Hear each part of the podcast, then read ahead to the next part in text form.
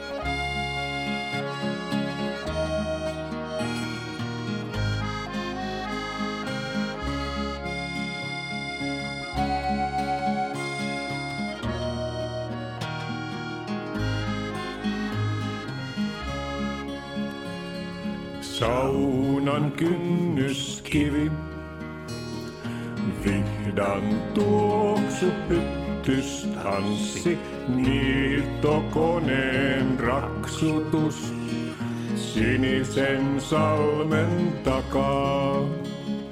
Ihla ja kummulla kukassaan, vihdan tuoksu hyttystanssi, lasten leikki kummulla, kukkivan pihlajan alla.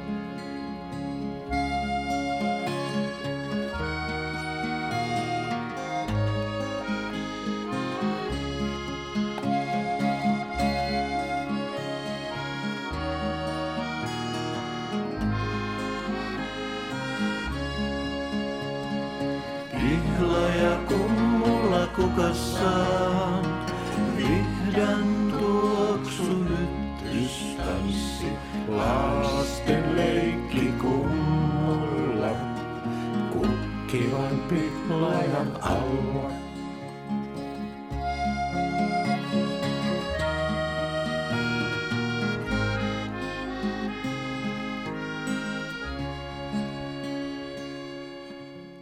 Retkiradio.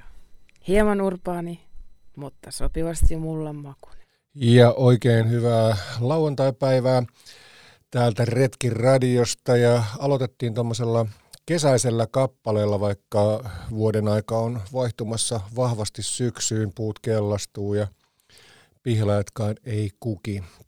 Tämä oli Arvo Turtiaisen sanoittama kappale Rantapirtti-kollektiivin esittämä vanha kipale. Mutta joo, tervetuloa Retki Radioon ja tällä kertaa meillä on sellainen erikoisempi lähetys, että täältä Joppe Ranta toimittaa tätä yksin, koska juontajakollegani Aniko Lehtinen on tänään estynyt saapumasta. Mutta ei se mitään, tota, me, meillä on, on tänään vieras. Otetaan hänet tuossa hetken päästä lähetykseen, mutta tota, siihen asti koitetaan luovia tätä yksikseen ja ilman sitä meidän tuttua nasevaa sanailua. Ja meillehän on tullut paljon palautetta siitä, siitä kotiseutujemme ja juuriemme edistämisestä tai mainitsemisesta suhteellisen usein näissä lähetyksissä. Ja, ja tota, äh, unkaritaustainen Aniko tosiaan on ensi viikolla mukana, mutta minä tikkurolaisena juonan tätä tänään yksin. Aloitetaan sellaisella hommalla kuin lehdet. Se on sillä lailla ajankohtainen asia, että tota, retkeily, varsinkin vaeltaminen on nyt niin syksyn puuhia ja, ja tota, siellä mennään pitempiä matkoja yleensä kuin pelkästään päiväretkillä, missä ollaan muutaman kilometriä tämmöisiä vaelluksilla ollaan useampi päivä. Ja silloin voi käydä haaveri, eli, eli päämäärä hukkuu tai reitti hukkuu tai jotain muuta käy, niin, niin tota, Partiolehti numero 321 on ilmestynyt just, ja sinne ö, kirjoitin tämmöiselle asiantuntijapalstalle, kun kysyivät eksymisestä. Mä luen tästä vähän. Jokainen eksyy joskus on tämän tämän kirjoittaman jutun otsikko. Ja eksyminen on pelottavana jo sanan, pelottava jo sananakin. Ensi tulee mieleen synkkä metsä, sitten pimeys, sitten yksinäisyys. Reppu painaa, päässä humisee ja suuta kuivaa. Sitten hiipii pelko, ettei pääse määränpäähän. Sitten se, ettei pääse kotiin. Ikinä. Ja mä oon tässä vähän luonnehtinut sitä eksymistä niin, että sehän on meille kuitenkin – tavallaan joka päivästä, mutta se luonnossa ja retkille eksyminen, niin se on jotenkin niin kuin, ää, vakavampaa tai isompaa, tai siihen suhtaudutaan jotenkin sillä, sillä lailla, niin koitin tuoda tämän normaaliin elämään, koska jokainen eksyy joskus. Todellisuudessa totaalisia eksymisiä maastoon on verrattain vähän, ja eksymisiin, eksyksiin jääminen on erittäin harvinaista. Kuitenkin jokainen, joka luonnossa liikkuu, eksyy joskus. Eksyminen on itse asiassa hyvin tavallista ja jopa päivittäistä. Eksyin metrossa, tulin väärästä ovesta ulos. Eksyin ostoskeskuksessa, en löytänyt enää autolle. Eksyin polkupyörällä vieraassa kaupungissa, kun yritin oikaista väärästä paikasta. Metsissä ja tuntureilla eksyminen ei tavallaan poikkea urbaanista eksymistä mitenkään. Kaupungissakin löydät takaisin haluttuun paikkaan joko palaten jälkiäsi tai ottamalla uuden suunnan, kun olet ensin paikallistanut itsesi. Ota rauhallisesti, katselet ympärillesi, päätä toimia. Samalla lailla se toimii maastossakin. Eksyttäessä on ensimmäinen tehtävä yrittää paikallistaa itsensä, vertailemalla ympäristöä karttaan, kääntymällä tulosuuntaan ja etsit näistä kiintopisteitä. Kompassin avulla selviävät ilmansuunnat, mutta auttavasti ilmansuunnat voi tarkistaa myös auringosta. Kun haluttu kulkusuunta on selvillä, kannattaa seurata auringon asemasta, että taivaltaa suoraan eikä kulje ympyrää. Kännyköissä on digikartat ja GPS, joiden avulla selviää sijainti. WhatsAppilla voit saada kaverille live-sijainnin, jonka avulla pääset pois. Kun huomaa eksyneensä, ei kannata antaa pelolle valtaa. On pidettävä pää kylmänä ja istuttava hetkeksi alas pohtimaan tilannetta. Ota hörpyt juomapullosta ja repusta ja vähän evästä. Punnitse erilaiset mahdollisuudet, tarkista miten missäkin paikassa on tarpeellista – tarpeellisia tavaroita sinulla on mukanasi. Ja tee itsellesi pelastautumissuunnitelma. Älä hätäänny, vaan toimi. Eksymisessä ei ole mitään hävettävää. Jokainen eksyy joskus. Eksymisessä toimimista kannattaa jopa harjoitella. Senhän voi viedä niin pitkälle, että rakentelee hätämajoitteita ja säännöstelee eväitä. Jotkut rakentelevat pieniä hätäpakkauksia ja kuskaavat niitä mukanaan. Tällaista kirjoitin tosiaan Partiolehden uusimpaan numeroon. Ja, tot, ja ja kannattaa itse asiassa miettiä se, että kuinka moni on eksynyt ja kuinka päivittäistä se eksyminen on. Niin kuin tuossa sanoin, niin ei siinä ole siinä mielessä mitään, mitään erikoista, koska jokainen, jokainen tosiaan eksyy joskus. Se meidän tämän päivän vieras on äh, varmasti eksynyt yhtä lailla ja on kulkenut aika pitkiäkin pätkiä, uskoisin – mutta tota, aina hän on löytänyt perille, koska on, on seikkailuistaan ja reiteistään kirjoittanut monen monta kirjaa, mutta palataan, palataan siihen hetken päästä. Toinen lehti, mitä tässä nyt lukisisin, on tämä uusin retkilehti 821. Täällä on hyvinkin mielenkiintoinen ö, lukijalta tällainen osuus kuin suomalaiset roskaajat Norjassa. Tässä lukija kirjoittaa, että oli törmännyt Norjassa suomalaisten eräilijöiden jättämiin roskiin ja halusi kertoa tapauksesta muistutuksena siitä, että luontoon ei jätetä mitään ja roskat viedään pois. Ne oli heinäkuussa ollut ystävänsä kanssa kalastusreissulla Pohjois-Norjassa ja tota, kymmenen kilsaa patikoituaan ohitti kahluupaikan lähestyllä suomalaisen viiden teltan koostuvan leirin. Ja sitten ei tavanneet niitä myöhemmin, mutta palatessaan tästä takaisin löysivätkin kivenkoloon piilotetun roskapussin, eli tämmöisiä tota, pakkausjätteitä ja muita, sekä sitten pullollisen, onko tuo taksiviinaa, mutta kuitenkin suomalaisen alkoholipullon selkeästi. Ja nämä keräs nämä sitten pois. Öö, ajatteli, että se voi olla joko niin, että ne on jätetty siihen öö, tarkoituksella niin, että ne haetaan myöhemmin pois, tai sitten on jätetty tarkoituksella niin, että ei ikinä haeta pois. Mutta sekin, että ne jätettäisiin hakemista varten, niin ei ole oikeasti se oikea tapa, vaan silloin ne elukat voi niitä repiä ja, ja muutenkin, jos joku ne huomaa, niin jo pelkästään mainehaitta suomalaisille tässä on niin kuin aika iso juttu. No nämä lukija, mikä oli tämän jutun kirjoittanut, niin, niin keräsi nämä pois ja vei nämä roskikseen ja sitten oli näiden suomalaisten auton nähnyt siellä parkkipaikalla, niin jättänyt sitten tuuli, tuulilasin pyyhkien alle tämän viinapullon ja viestin sitten tästä ikävästä tapahtumasta. Eli roskaton retkeily, se on se, mistä me puhutaan aika usein, niin, niin se, se itse asiassa toimii kyllä tuo ulkomaillakin, että ei, ei kannata niin kuin lähteä sillä, sillä mentaliteetillä, että, että kun ollaan kotoa pois, niin silloin voidaan tehdä ihan mitä lystää. Eli viedään, viedään ne roskat pois. Sitten tämä, tämä tota, retkilehti, täällä on muun muassa keskisarjan kenkien vaellus, ää, testi.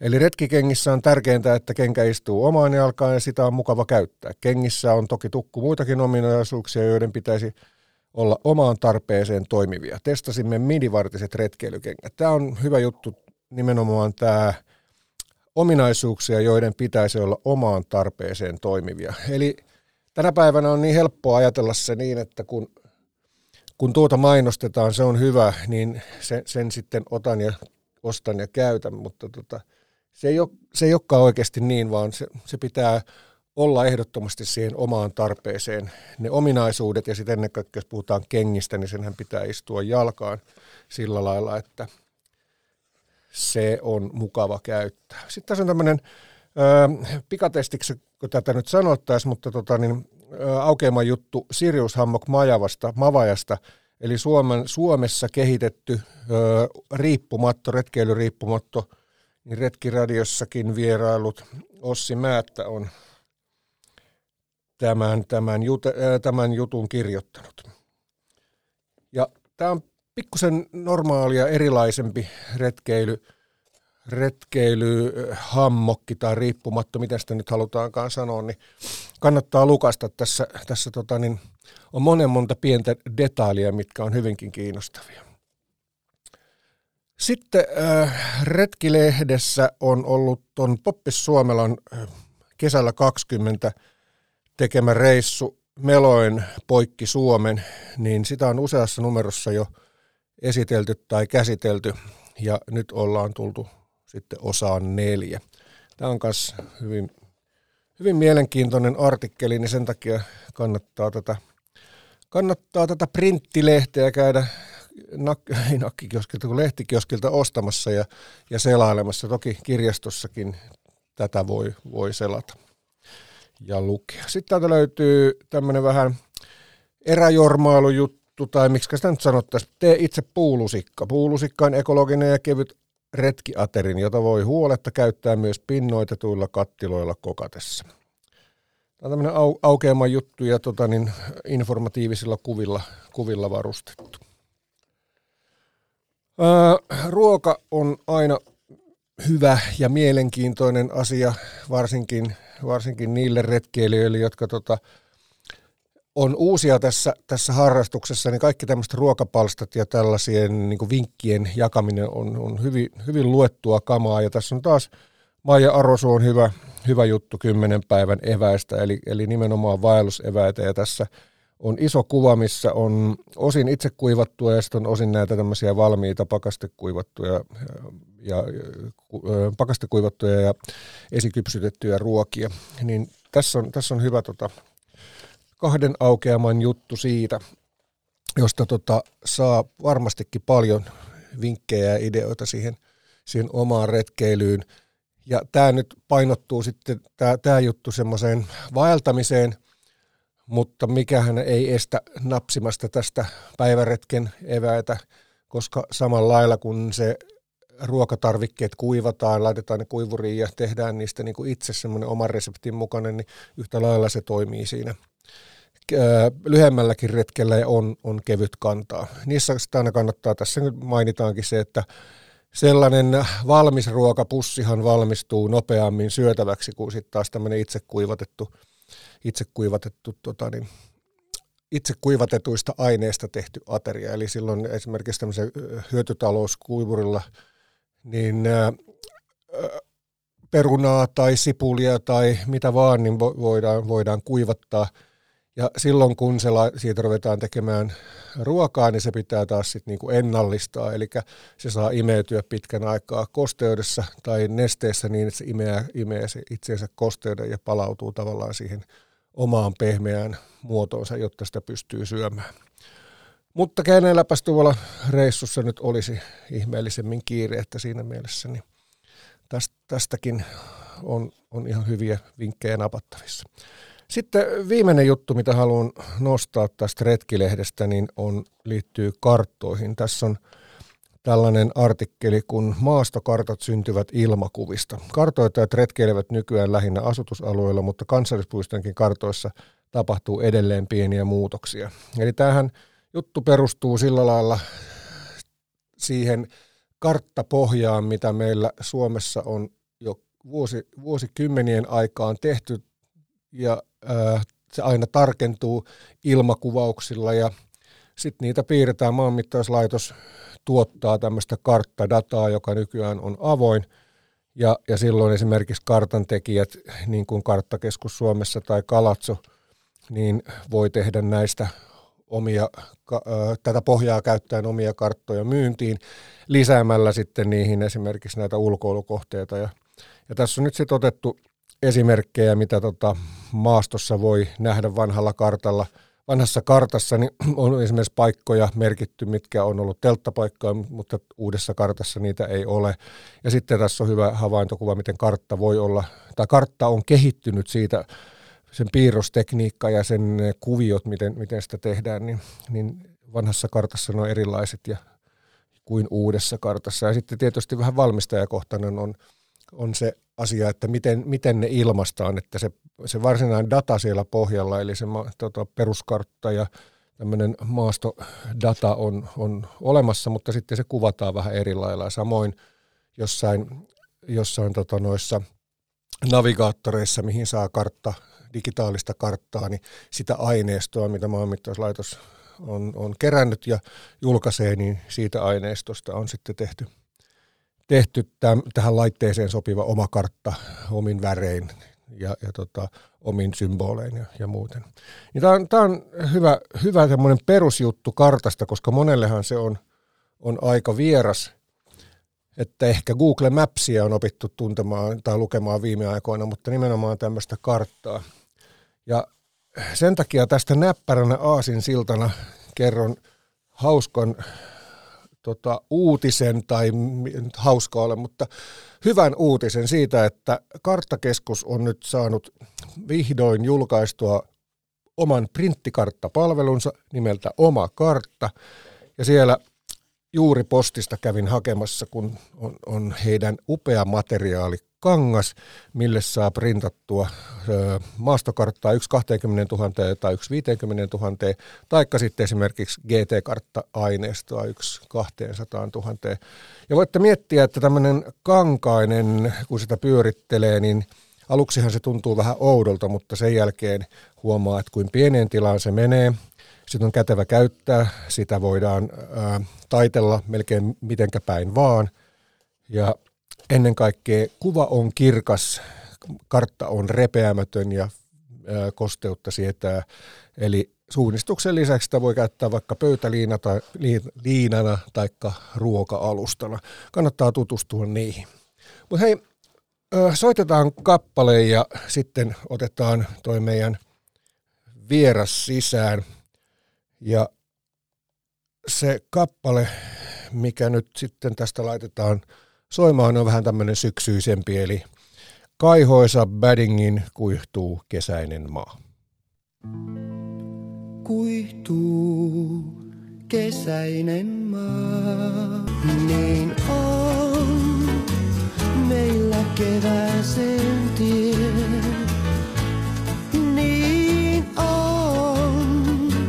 Meillä kevääsen tie.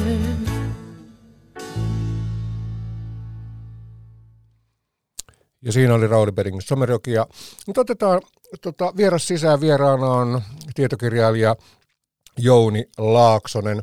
Ja tuossa vai, kun Jouni vielä asettuu tuonne tonne omalle paikalleen mikrofonin ääreen ja laittaa kuulokkeet päähän, niin soitetaan vielä yksi kappale ja sen jälkeen mennään.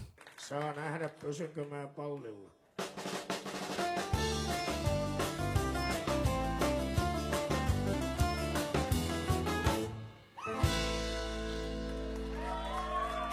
Ja siinä oli tosiaan Freud, Marx, Engel, Engelset, Jung ja me ollaan täällä tota, studiossa Jouni Laaksosen kanssa. Tervetuloa Jouni Vantaalle. Tämä on sulle tuttu paikka. No kiitos Joppe Vantaalainen. Vantaalta minäkin olen syntyisin ja ekan yli puolisko elämästäni elin täällä. Ah, siis sä oot niinku, niinku meikäläisiä.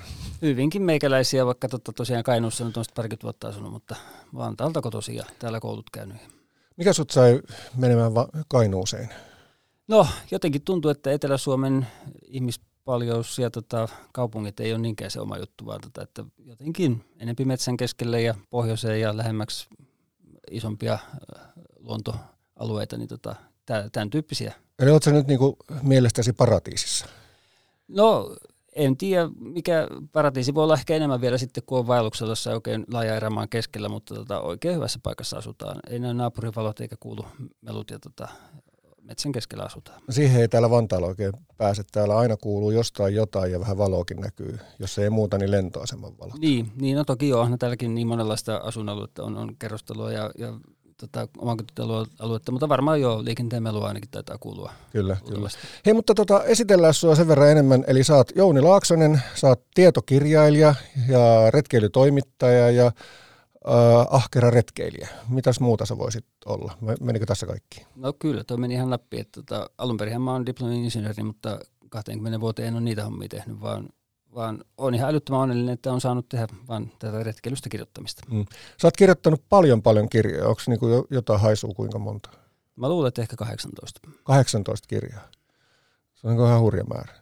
Ja jos tavallaan niin kuin ulkopuolet kun kattois, niin sanoisi, että sulla on hirveän kapea aihe, mutta kun mä tunnen sun kirjat, niin, niin no, ei ole. No kyllä, mä ihmettelin itsekin silloin, kun 2000 paikkeilla 99-2000 siinä kirjoitteli ekoja lehtijuttuja, latuja, polkuja mm. erälehtejä. Ja ajattelin, että jos tällä haluaisi niin kuin elää, niin pitäisi varmaan laajentaa toisaalta lehtivalikoimaa valtavasti Joo. ja sitten tota, niin kuin aihepiiriä niin kuin kaikkeen. Ei Joo. varmaan niin freelancer voi ruveta valikoimaan jotain tiettyä aihetta, mutta näköjään voi. Mä oon 20 vuotta kirjoittanut ne samat kaksi päälehteä on edelleenkin, välillä kirjoitan muihinkin, mutta tota, pelkästään retkeilystä. Ja sitten nämä kirjat vaan tulikin yllättäen siihen, että autiotupakirjasta se lähti liikkeelle. Joo.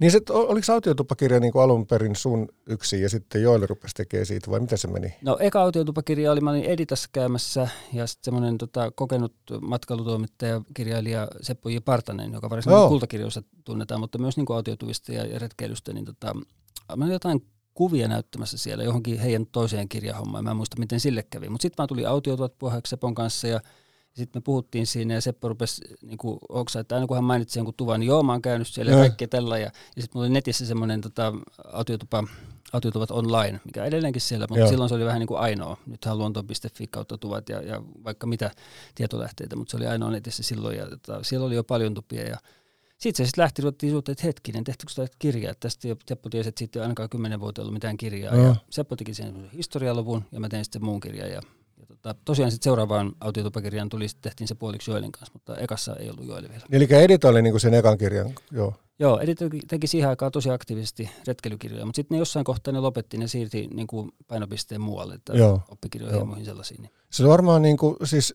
Seppo J. Partanenhan on matkailuliitossa tehnyt pitkän työn ja nimenomaan kirjoja siellä. Kyllä. Ni, niin olisiko sitten niin, että Seppo siirtyi sinne? Ja, Kyllä, ainakin tai kun matkailuliitto eh, loppui. Ehkä niin. muitakin mä luulen, että jotenkin näin se meni. Joo, joo, joo. joo. joo Edita, Editalta tuli niin kuin yhteen aikaan paljon hyviä sen, sen kyllä, tyyppisiä kirjoja. Kyllä, tuli. Ja, tota, niin. oli ihan, ihan niin kuin kärkeä Suomessa siinä, mutta tosiaan ne vaihtui sitten Joo, painopisteitä. Kyllä, kyllä.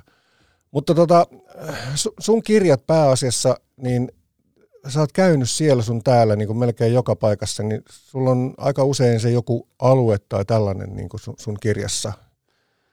No, Vai? No, no niin, miten se nyt ottaa, että kansallispuistoissa se on just ne kansallispuistot ja autiotuvakirjassa se on vain ne autiotuvat ja lasten kanssa retkeilyssä se on lapsille sopivia kohteita ja niin poispäin. Että se on, aina on sitten tietenkin se tota, otsikon mukainen asia siinä mm. kärkenä, mutta, mutta tuleehan niissä välissä sitten niin kuin joku samakin alue kahdessakin kirjassa mainittu, ei, ei sille mitään voi. Onko sulla joku näistä niin kuin rakkaampi tavallaan siitä, niin kuin aiheesta? Sä kirjoitat varusteista jonkin verran, mutta onko se niin kuin pakkopullaa sinne sekaan vai tota, oot, enemmän niin kuin maisema-ihminen, polkuihminen? No tota, siis mun mielestä retkeily ei ole ollenkaan varustekeskeinen harrastus, mutta tota, toki niin kun varusteitakin tarvitaan, totta kai. Niin kun, niin siis retkeilyhän on siis semmoinen niin monitasoinen harrastus, jos sä lähdet kesäpäivän retkelle kaunissa säässä, katsot sääennusteista, että tänään nyt ei hirveästi ainakaan saada, niin et sä nyt tarvi juuri mitään. Mm. Sellaiset kengät, kun sä normaalistikin kävelet, millä on kiva kävellä ja, ja tota, normaalit vaatteet, vaikka olisi farkkuu tai verkkarihousua, mikä on puuvillaa, mikä ei, ei toimi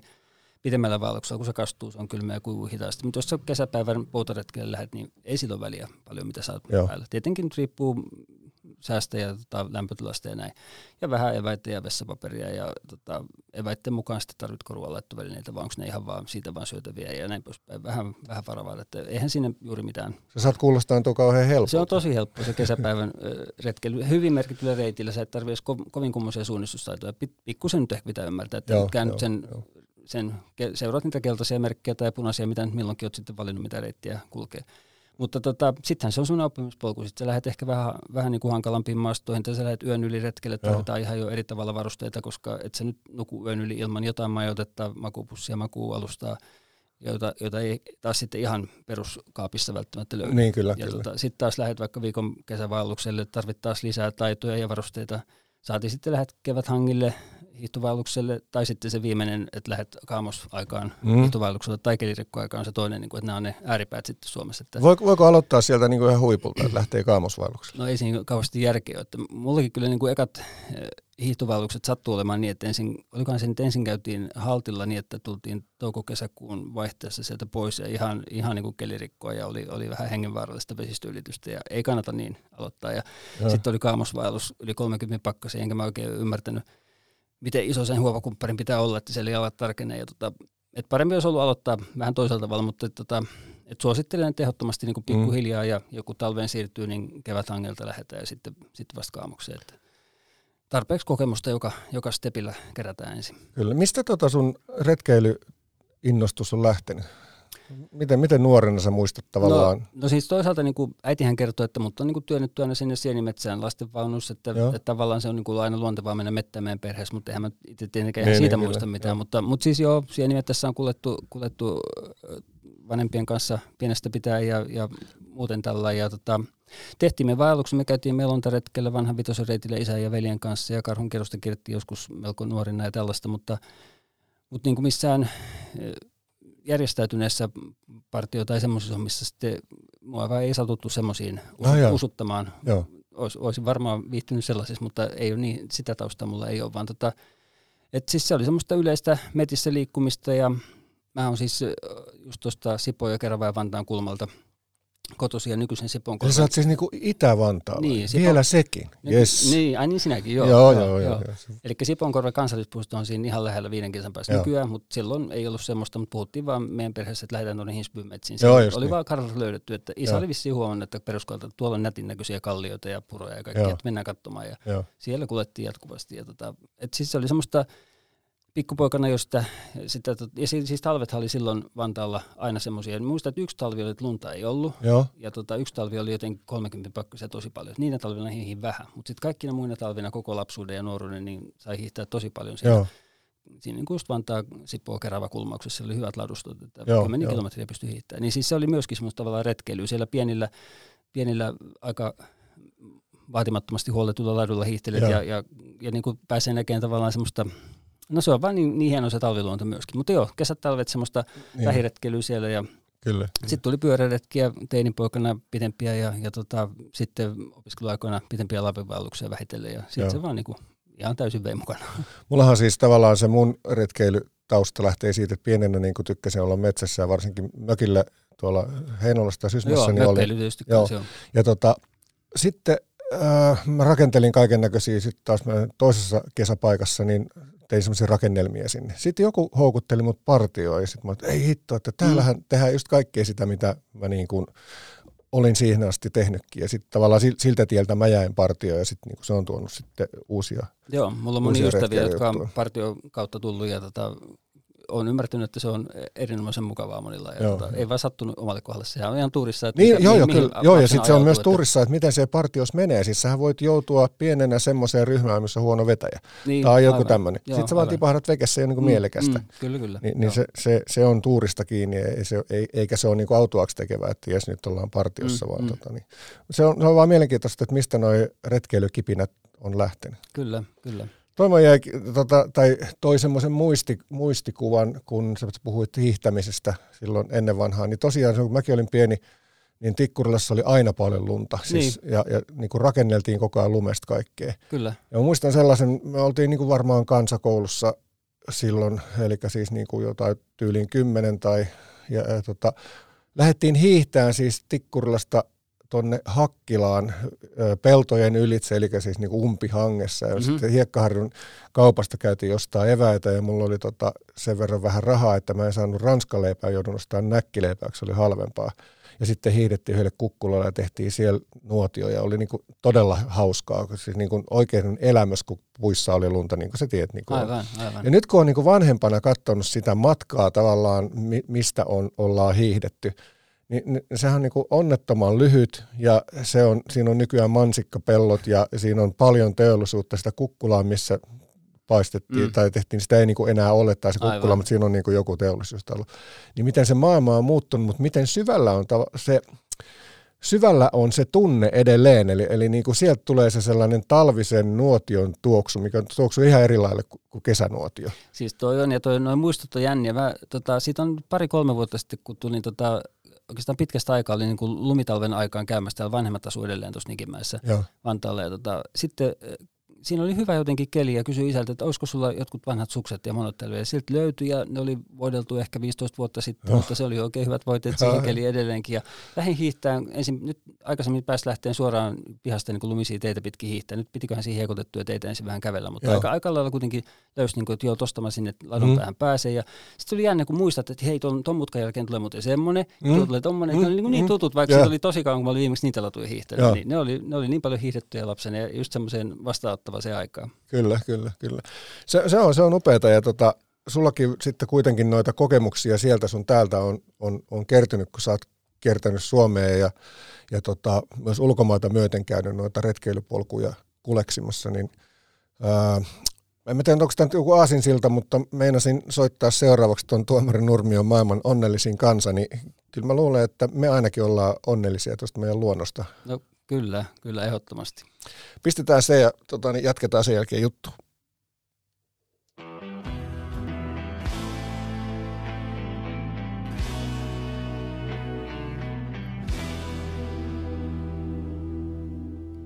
Ja Retkiradiossa tosiaan tänään Jouni Laaksonen, tietokirjailija, retkeilijä, toimittaja. Ja tota, meille nämä kappaleet on selkeästi liian lyhkäisiä, koska me intoudutaan höpöttää, höpöttään paljon täällä, kun biisit soi.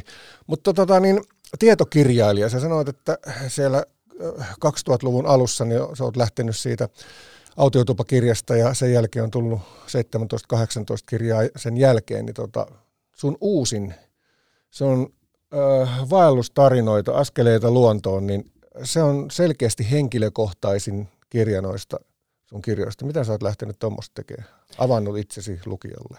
Niin, no, no toivottavasti en avaa liikaa, vaan tota, itse on kokenut aina, että on se sitten tota, tämmöinen perinteinen eräkirja, jossa saalistetaan mm. jotakin lajia, tai sitten tämä vähemmän harrastettu kirjallisuuden laji, eli tämmöinen retki- tai vaellustarina, missä ei, ei saalisteta, jota on niin kokenut, että saisi olla enemmän, koska tota, itse en, en metästyssä harrasta, ja kalastusta joo vähän, mutta harvoin mitään saan ja se ei niin, kuin niin paljon innosta kuin se tutkimusmatkailu ja, ja liikkuminen. Niin tota, että aina sitten kun löytää semmoisen kirjan, missä, missä tota, ää, ei ihan pelkästään vaan kerrota, että miten kulkin paikasta A paikkaa B, vaan, mm. vaan niin kuin rönsyillään sitten muuallekin ja syvempiin ajatuksiin, niin itse on semmoiset aina kiehtonut hirveästi, niin kauheasti toivon, että jotain, jotain semmoista tuossa olisin saanut aikaiseksi, niin tota, mikä se sun kysymys olikaan? En, en tiedä, se oli hyvä vastaus, oli se kysymys mikä tahansa, mutta tota, tämä on siis Minerva-kustannuksen vaellustarinoita askeleita luontoon, niin, niin tota, kuvailepa sä, mitä tämä kirja tarjoaa lukijalle?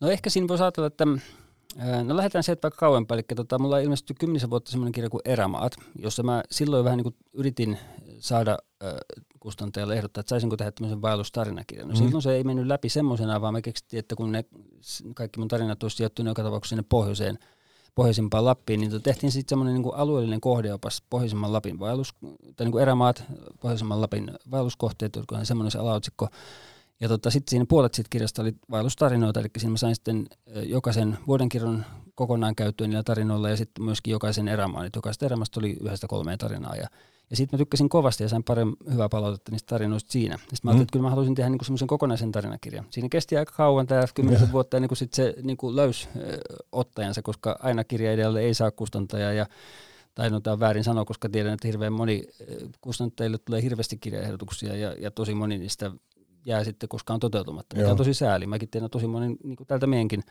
retkeilyalalta, tosi monia on, on saanut niin nähdä sisäsuottelua tai muuta, ja että on tosi kiinnostava kirjailija mun mielestä. Mutta silti se kustantaja ei näe siinä tarpeeksi myyntipotentiaalia, mikä on sääli.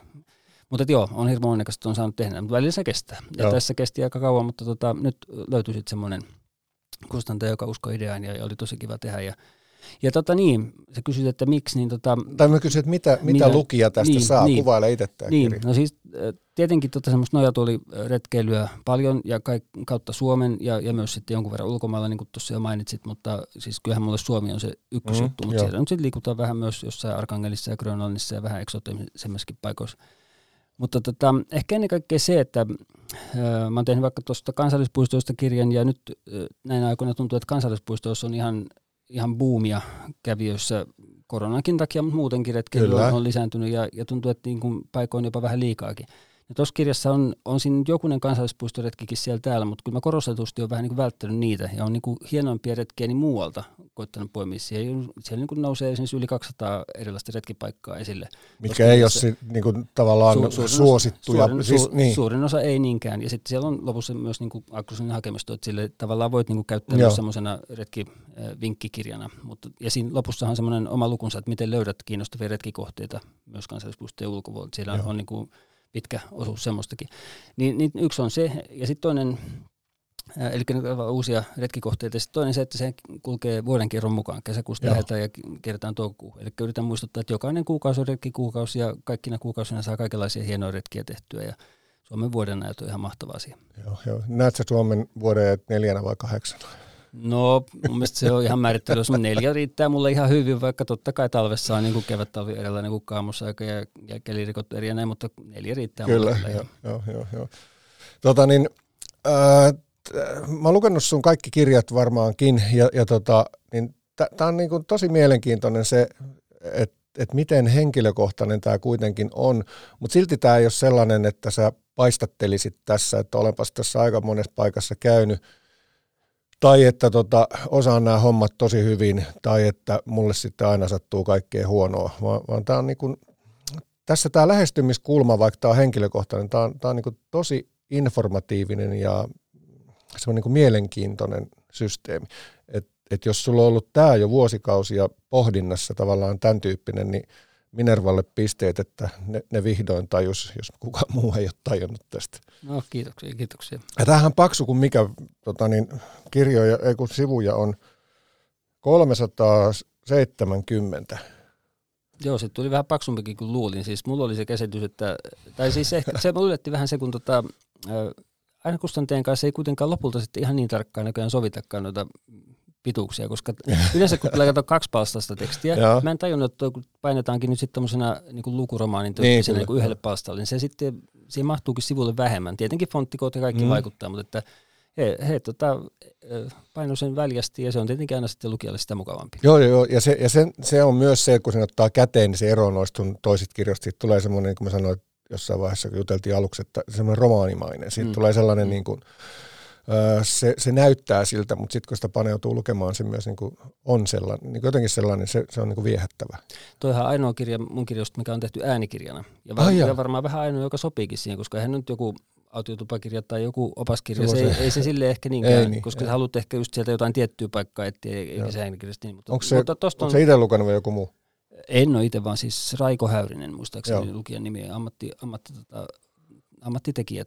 Ja Joo. mitä muutamilta kavereilta kuullut, niin tota on ollut ilmeisen mukava kuunnella myös niin kuin Ai äänikirjana. että okei. Mä oon Mm. aika vähän äänikirjoja itse kuunnellut, mutta joskus joo, ja autossahan sitä on tosi mat- mahtavaa, kun tuossakin on, onko siinä 11 tuntia materiaalia tai jotain semmoista, niin Okei. aika pitkänkin matka voi kuunnella tai mon- monta reissua. Onko sulla sellainen tyyli vähän kirjoittaa, että, tota, että lähtee niinku rönsyilemään? No joo, siis enemmän ehkä se, jos ajattelee toimittajana mua, niin tota, ei musta ikinä tulisi semmoista niin päivälehtitoimittajaa, jonka pitää äkkiä pusertaa ja lyhyt juttu. Joo, joo. Mä ihan stressaantuisin siitä ihan heti, mutta tämmöinen aikakauslehtimaailma, että siinä on sitä kuukausien sykliä ja sitten sitä sivumäärää on kuitenkin, yleensä saa käyttää sivuja tai aukeamia, niin tota, joo, mielellään tykkään niin, mutta toki ei se nyt, ei, ei lehtijutussa koskaan voi ihan mahdottomiin rönsyille ja toki yritän kirjoissakin niin, että ei se rönsyilisi niin, että, että se menisi jo kiinnostamattomaksi, mutta, joo. mutta, mutta mieluummin niin kuin tarinoivasti. Miten joo. jos sä kirjoitat tota nyt vaikka erään ja sulla on 3500 merkkiä on niinku se, mitä pitää kirjoittaa, niin pääset sä siihen vai annat sä Markolle Hanssille, että leikatkaa tuosta ylimääräistä veksiä? No tota, kyllähän mulla joo, siis sitten kun on niinku puhuttu, että teen, no jos 3000, jos mulla on vaikka se retkipaikka, äh, tämmöinen Eli erä, sapluuna niin erälehden vakiopalsta, mitä niin sä ollut teet. nyt joo. muutaman vuoden, niin tota, siinä on semmoinen, että aukeama, ja siinä, siitä vaan kerta kaikkiaan ei voi niinku sen aukeaman pitemmäksi tehdä, Mhm. mm. eikä, eikä myöskään lyhyemmäksi. Niin siinä on tavallaan sitten pakosta oppinut siihen, että no joo, tässä, tässäkin on hyvät puolensa, että sitten tietää, että, että en yritäkään lähteä syvemmälle tähän aiheeseen. Mä, mä pystyn kertomaan siinä vain tiettyyn rajaan asti. Mutta sitten taas kun mulla on, joskus sovitaan vaikka, että on semmoinen kahden aukeaman juttu tai kolme aukeaman juttu, niin sitten sit tietää, että on niinku varaa rönsytellä enemmän, mutta kyllä Mm. ne joskus joutuu vähän leikkaamaan niistä sitten, jos... jos Miten sä ja- suhtaudut siihen, jos tota, sä, sä oot niinku tehnyt, että tämä on nyt mun juttu näin, niin miten sä suhtaudut, jos sitä sitten niinku editoidaan tuolla toimituksessa? No mä kauheasti tykkäisin, että mä itse pääsisin näkemään sen PDF ennen kuin se lehteen painetaan. Joo. Ja tota, sitten jos mä sen pääsen näkemään ja pääsen katsoa, että jos siinä joku nyt sitten ihan pienesti niin vaan voin korjaa, mutta yleensähän ne on siis, siis tehty. Mutta että niinku, tykkään siitä, että pääsee vielä vilkaiseen itse sen, että, Joo, että joo. kuinka. Joo, Mulla on ihan sama juttu, että tota, siis mä annan vapaudet ja enkä niin kuin närkästy siitä, mutta se on kiva lukea ennen mm. Ja mehän saadaan kuitenkin niin pdf nä- Kyllä, näytille. kyllä. Ja aika usein mä tota, vastaan siihen jotenkin niin, että ai, ai noin, noin näppärästi se voi sanoa, että ei Niin. sitä tarvitse niin kuin Niin, rönsyillä niin, niin. niin Joo, pitkästi joo, kuin mä olin joo. tehnyt. Mutta joo, joo, kyllä.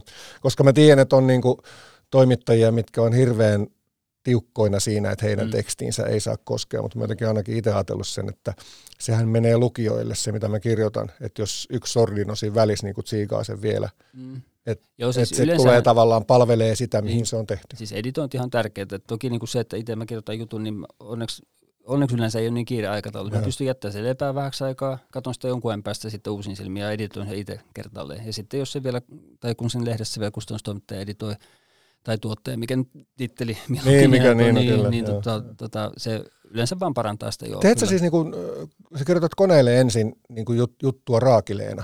No mä kirjoitan sen mahdollisimman valmiiksi, mutta mä yleensä yritän, että mä en lähetä sitä saman tien eteenpäin, vaan sitten mä teen välillä vähän aikaa muita, vaikka pari päivää, ja sitten tota, sit mä palaan, niin kuin, että nyt mä luen tämän ihan, ihan valmiiksi. Ai ja vähän editoin siinä vielä sitten. Mulla on tietysti vähän jutuista riippumatta, niin mulla on jotenkin sellainen, että mä pyöritän päässä hirveän pitkälle mm. niin kuin tavallaan a- aika loppuun ja sitten mä suollan sen ikään kuin melkein valmiina niin kuin mm. Mm. ulos.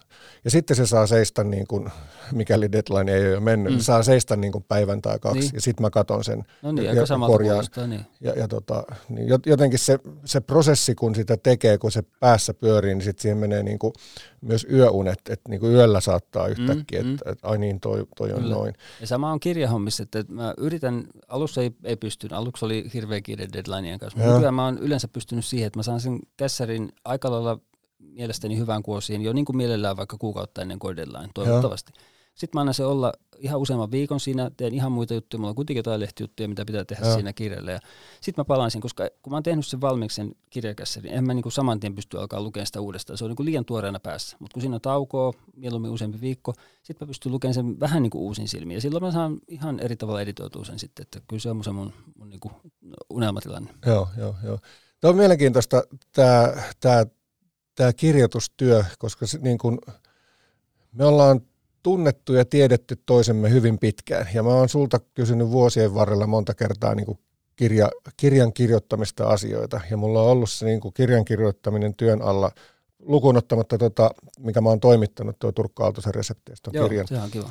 niin tota, ollut, ollut pitkään ja edelleenkin, mutta mä, mä huomaan jotenkin sen, että, että mä en osaa niin isoa kokonaisuutta hallinnoida.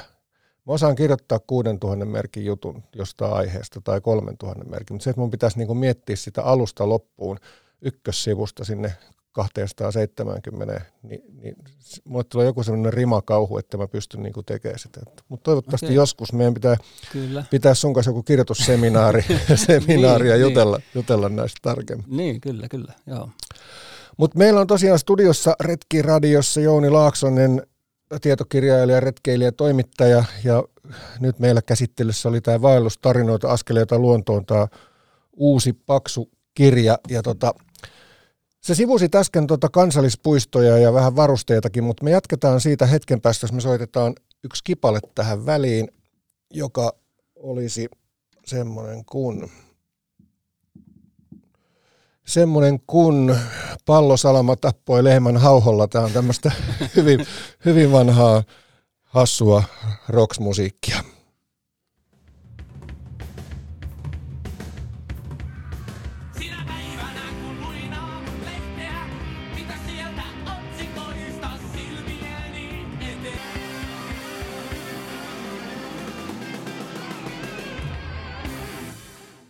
Se oli semmoinen biisi ja Retkiradiosta täältä ollaan, ollaan tota niin, Jouni Laaksosen kanssa juttelemassa retkeilystä ja kirjoista ja artikkeleista ja ennen kaikkea suomalaista luonnosta.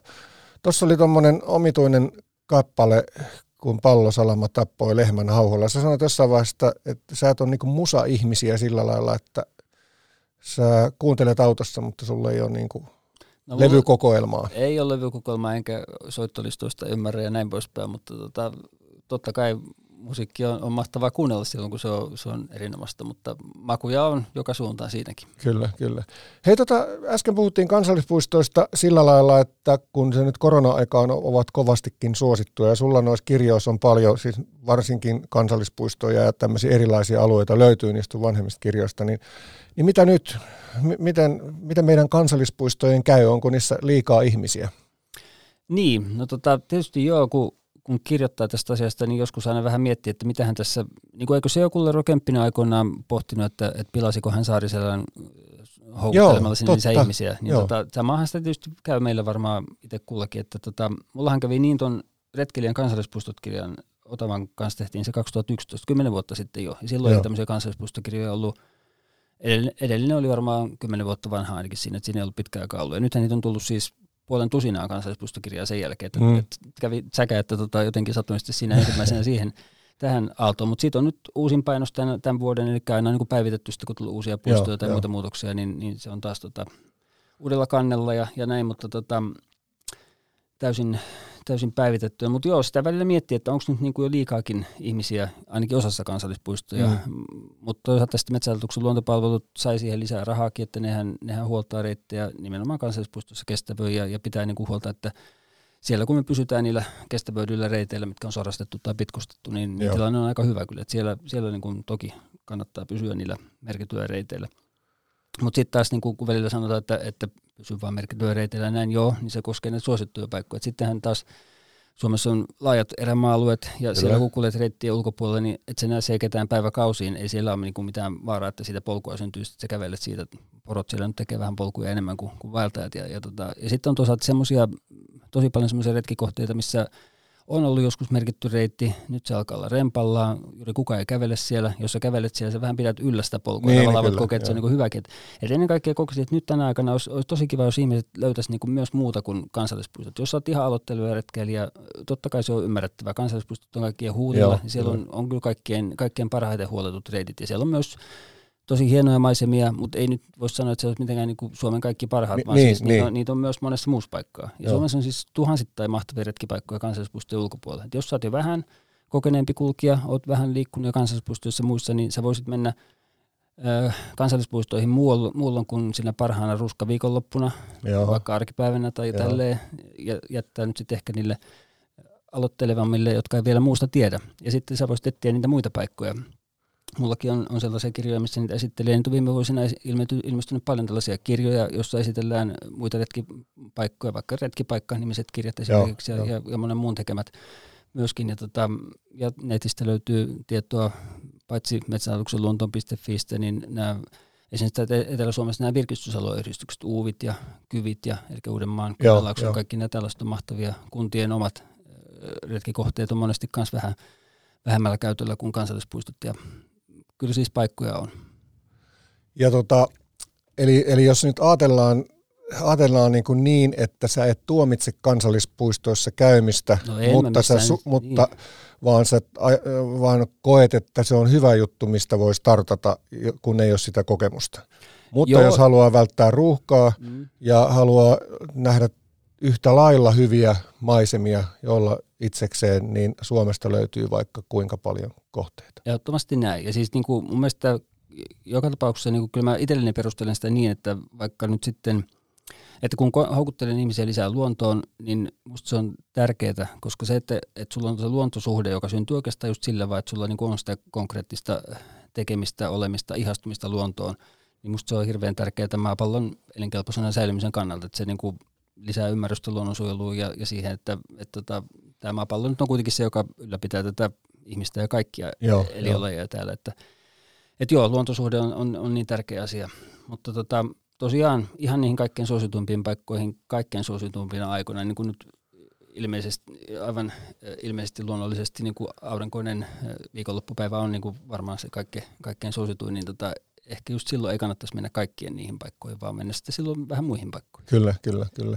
Ja tota, eli kirjoista saa tietoa, netistä saa tietoa ja sitten tota, kun itsekseen lähtee vaan seikkailemaan, niin, niin eihän sen tarvitse olla, Mm. olla niin kuin merkitty reitti, jos vähän, vähänkin osaa kulkea, eikä sen tarvitse olla pitkä vaellusreissu, mm. vaan pyrähdyskin tuohon luontoon. Niin kuin sä äsken sanoit, että puhuttiin siitä hiihtämisestä, niin, niin tota, sä voit yhtäkkiä lähteä käväsemään vaan suksilla metsässä ja ottaa eväät mukaan. Kyllä, se kuulosti hienolta se teidän retki, kyllä. Niin, niin. Ja siis, toi just, että siis jos sä vähänkin jo asiaa alat osata, niin kartathan on niin mahtava tietolähde. Ihan, ihan ei ole vaikka mitään kirjaa tai, tai retkikohden vinkkiä lue, vaan osaat lukea karttaa, karttapaikkaa tai retkikartta.fi tai muita näitä vaikka netin ilmaisia karttapalveluja. Sieltä zoomailet sopiville karttatasoille siellä, missä oot ja, ja tota, löydät sieltä, että kiinnostavan näköinen jyrkänne tai tota, mikähän toi puro menee aika jyrkästi tuolla. Tai, tai sitten jos käytät paikkatietoikkunasta, että löytyy vaikka puustoikkää tai muinaisjäännöksiä, mm. kaikenlaisia, tosi paljon löytyy tietoa. Niin Oletko sä semmoinen kartanlukija, siis tavallaan, niin sä luet karttoja vaikka et meniskään? No joo, tosin ennen kaikkea silloin, jos mä suunnittelin Joo. johonkin lähtevän, ja sitten on tosi kiva tutkia niitä etukäteen. Niin kuin tuossa vaellustarinat kirjassa, niin kuin kerroinkin, siellä lopussa on semmoinen pitkä luku, että miten löytää uusia kohteita, niin siellä on just näistä, mitä nyt puhutaan, niin tota, koitan antaa aika, aika tarkkoikin neuvoja, että miten sitten itse löytää kartoilta ja muista, muista tota lähteistä tietoa, niin se on tosi kiinnostavaa. Niin kuin, siis jotkuthan lähtee sillä vaelluksellekin, mä tiedän kavereita, että niillä on niin kuin, okei, okay, lähtöpaikka, mennään sinne vaikka bussilla ja on karttoja sitä aika laajalti siitä ympäriltä. Katsotaan sitten vähän, minne retki vie. Joo, Ja, ja mikä siinä, se on mahtavaa, jos siitä nauttii, mutta se ei ole mun juttu oikeastaan. Mä tykkään vähän suunnitella enempi, että mulla on se lähtöpaikka ja parhaimmillaan bussilla mennään tänne laidalle erämaata ja sitten yhden tai muutaman erämaan jälkeen ollaan taas toisella puolella jossain bussin varressa. Ja, ja tota, sitten mä tykkään suunnitella sinne, että, että mitä siellä olisi nähtävää, erityisiä kuruja tai joo. tai jotain muuta. Ja, ja tota, ei niitä kaikkea tietenkään tarvitse toteuttaa. En mä siihen niin kuin Eli sä noudatat tavallaan en, en orjallisesti. sorru si- siihen, koska joo. se on taas virhe, jos, jos niin pakko suorittaa tämä tai pakko mennä. Ei, kyllä. mutta että se antaa mulle ideoita ja sitten se antaa mulle sen rungon, että tätä mä suurin piirtein ehdin. Ja jos mä jään tästä jälkeen, mun pitää vähän oikasta tosta. Jos mulla on enemmän aikaa, mä voin käydä vielä tuollakin. Ja se antaa semmoista runkoa. Ja, mutta musta on kiva suunnitella ja nähdä tutkimusmatkalla kaikkia uusia paikkoja. No niin, no niin, no niin. Tämä on ihan superia. Tota, ää, sain tuolta Lapista sellaista viestiä, että tota, ulosteongelma on, on nyt kova ja keväällähän uutisoitiin myös Kepnekaisen alueesta, eli Nikkaluoktasta Kepnekaiselle, että siellä olisi niin kuin polkujen reunukset täys ulostetta ja, ja pissapapereita ja muita, niin, niin tota, näet sä, että, että, metsät, tai että metsät täyttyisivät paskaan, kun sä oot tuolla liikkunut? No mä en ole tuohon törmännyt. Olen tehnyt aika paljon retkiä, siis no, jos nyt totta puhutaan, niin tosi paljon retkiä tässä korona-aikana eri puolilla Suomea ja Lapissa on monia vaelluksia tehnyt ja olisinko mä nyt Lapissakin 50 päivää vaeltanut tai jotain tässä korona-aikana tai enemmän, mutta en mä nyt tuommoisen kyllä törmännyt yhtään sen enempää kuin ennen. Et joskus joku paperi jossakin, Joo. mutta siis enempihän se nyt on semmoinen niin kuin P-paikoilla tienvarsilla, jos siinä ei ole huusia, niin tota, sit siellä tahtoo olla tota ongelmaa kyllä Joo, aina, joo. aina ollut. Niin tota, Et siis varmasti tota on, jos semmoista viestiä olet kuullut, mutta olisiko se sitten enempi jo, jollakin kaikkein suositummilla paikoilla, jos niin se voi olla, että... sattuisi tulemaan pitkä taukopaikkojen väli, koska kyllähän nyt ihmiset varmaan niissä huusseissa osaa käydä, mutta et jos se sitten että et tämmöisissä vähän vähemmän kuljetuissa, niin ei ole kyllä, en ole kyllä törmännyt siihen. Että Eli sekin on hyvä syy lähteä niihin vähemmän kuljettuihin. Niin. No varmasti myös se, niin kyllä. Joo. No mitä sitten jos nyt on, on tämmöinen kokematon retkeilijä ja se iso hätä yllättää tuolla matkan varrella, niin mm. niin miten siihen niin kuin varustaudutaan sun mielestä etukäteen? Mit, mitkä välineet pitää olla mukana?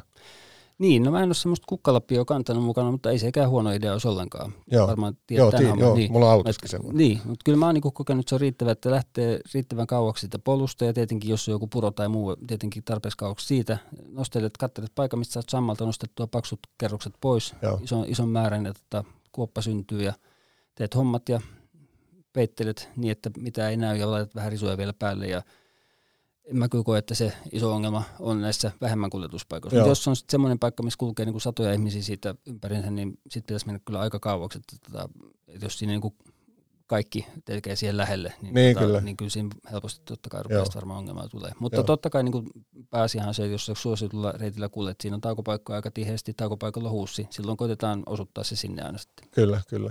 Ja sitten mun mielestä niin, että jos käydään, käydään niin kuin vaan pissaamassa ja naiset käyttää paperia, kun ne on käynyt pissalla, niin tota, otetaan ne mukaan tai mm. sitten poltetaan, jos mm. on semmoinen niin. keli, Tai, tai haudataan ne niin, että ne ei näy, ettei ne sitten ainakaan leijaille siellä. Kyllä, siis niin kuin roskiahan, niin kuin jos tulee joku karkkipaperi vaikka polulla vastaan, niin kyllä mä sen pistän yleensä repun taskuun. Mutta sitten kun tulee tämmöinen kastunut paperi, mistä mä en tiedä, onko se niistä niin, paperi vai, vai mikä paperi, niin ei sitä kyllä oikein tuotettu. että ne on kyllä ne on tosi kurjia, jos niitä Joo, siellä on.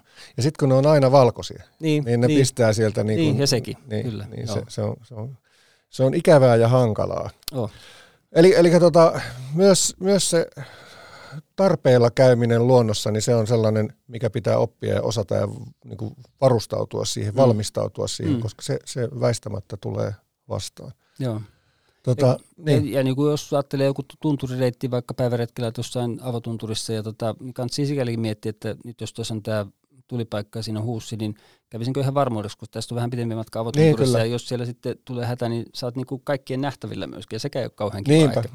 Eli tavallaan vähän samalla lailla, kun sä mietit siitä edelliseltä vesipaikalta lähtiessä, mm, täytätkö mm, sä pullon, niin. niin että kävisitkö sä niin, sitten huussissa kyllä, siinä, kyllä, siinä matkalla. Kyllä.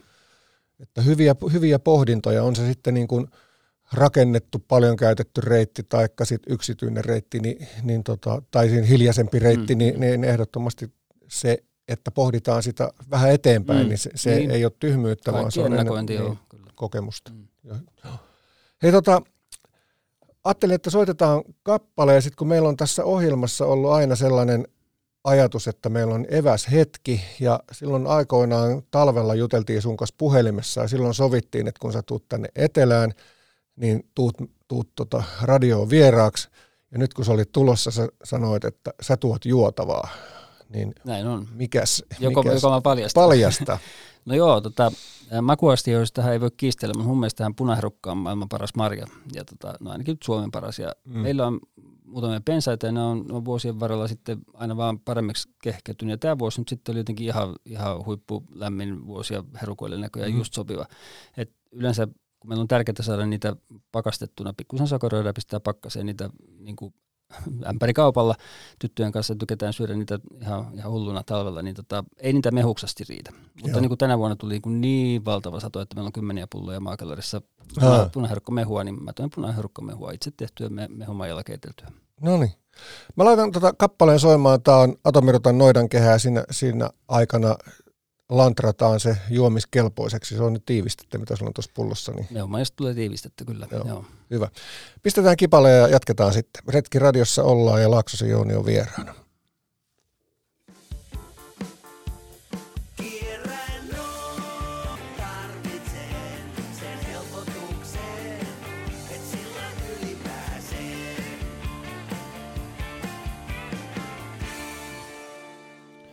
Se oli Atomirotta ja Noidan kehää ja me ollaan nyt sitten siirrytty retkiradiossa siihen osu- osuuteen, mikä on eväshetki. Ja Laksosen Jouni on vieraana ja tuonut meille punaherukka mehua. Tehtiin tuossa äsken tarkat, tarkat lantringit ja analysoipa sä nyt tämä sun juomas ensin. Sä sanoit, että tämä on paras, tai Suomen paras marja. Niin, no niin, se mun mielestä totta kai tota, jokaisella on omat makuunsa ja monella muut, muut suosikit, mutta jotenkin mun makuun se hapan kirpeä sopii just, just mahtavasti. Et se on hyvä syötynä pakastimesta tai pensaasta ja sitten jos sitä on varaa tehdä mehuksi, niin on se mehuna ihan mahdottoman hyvä. Kerran Virossa pyöräretkellä törmäsin semmoiseen punaherukka tuuttiin.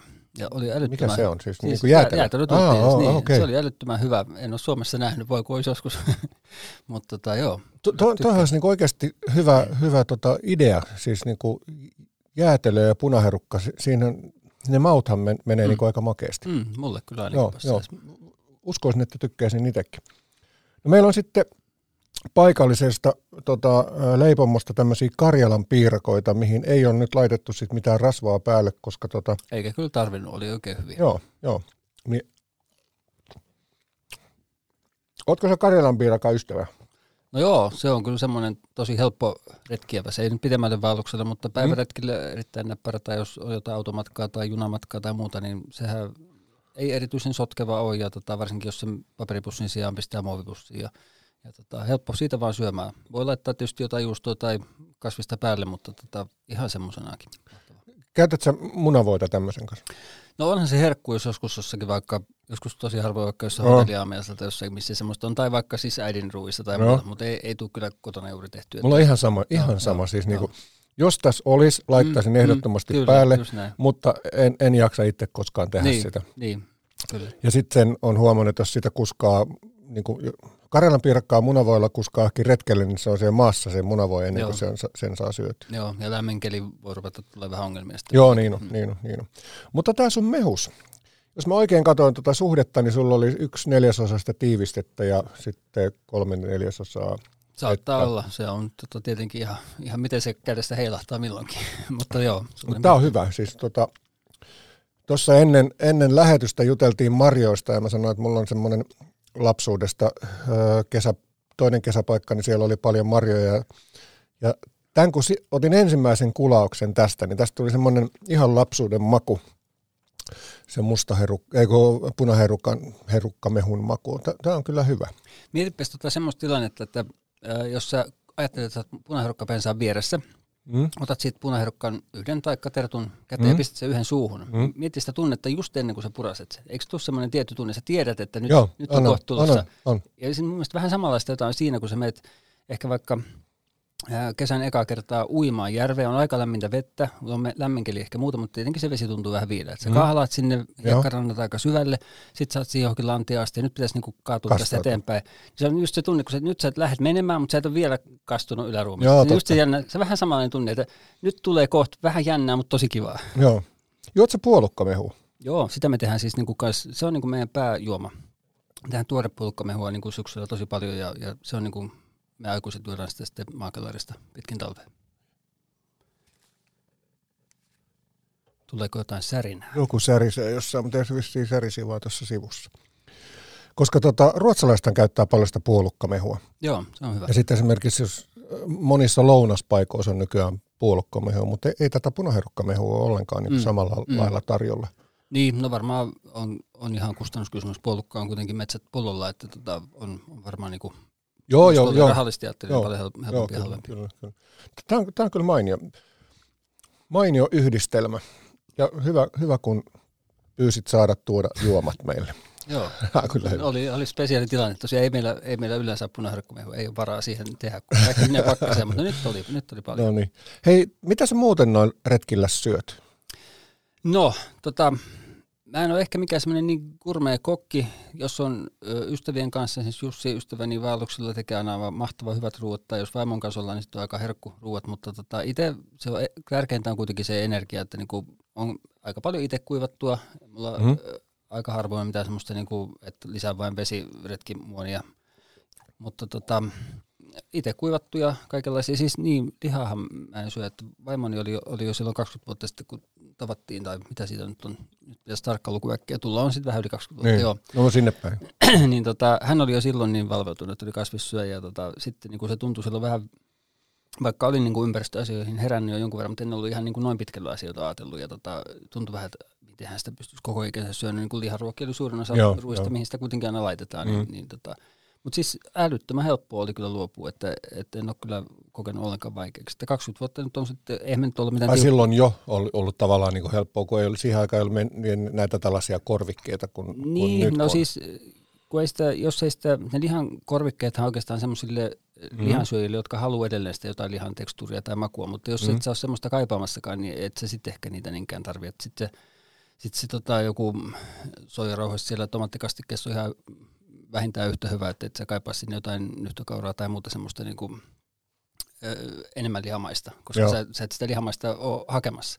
Mutta joo, olin siis sanomassa varmaan sitä, että tota, ö, et niin kun, joo, ei me siis tiukkoja kasvissyöjät, syödään kalaa mielellään ja tota, myös, myös noita maitotuotteita, että, että olisi, olisi toki paljon vielä hiilijalanjälkeen vähennettävänä, jos haluaisi, mutta, mutta niin kuin, äh, esimerkiksi luonnonkalan syöminen tuntuu kyllä erittäin, erittäin hyvältä ja, ja tota, hyvän makuiselta ja kaikkea. Joo, joo. Mutta joo, että sit, tota, kasvistyyppisiä ruokia ne on, on pääasiassa. Ja siis syönhän mä joskus jotain liharuokaakin, jos mulla joku tarjoaa jossain ruoan ja se on, on pelkkä lihavaihtoehto, niin syön no problem. Niin, niin joo, Mutta- että se et ole niin, niin Ei, ehdoton. en, tai, ole, en joo, ollenkaan, joo. mutta niin kuin, Mut pääsääntöisesti kuitenkin lähdet Joo. mieluummin niin kuin sen, joo joo, sen kasviksen kautta. kotona ja vaelluksella syödään kasvisruokaa ja, tota, ja Joo. kasvisruoalla pärjää täysin vaelluksella, että jos joku miettii, että, että tuleeko siinä niin energian puutetta tai muuta, niin ei, ei tietenkään tule, että no, Joo. no problem.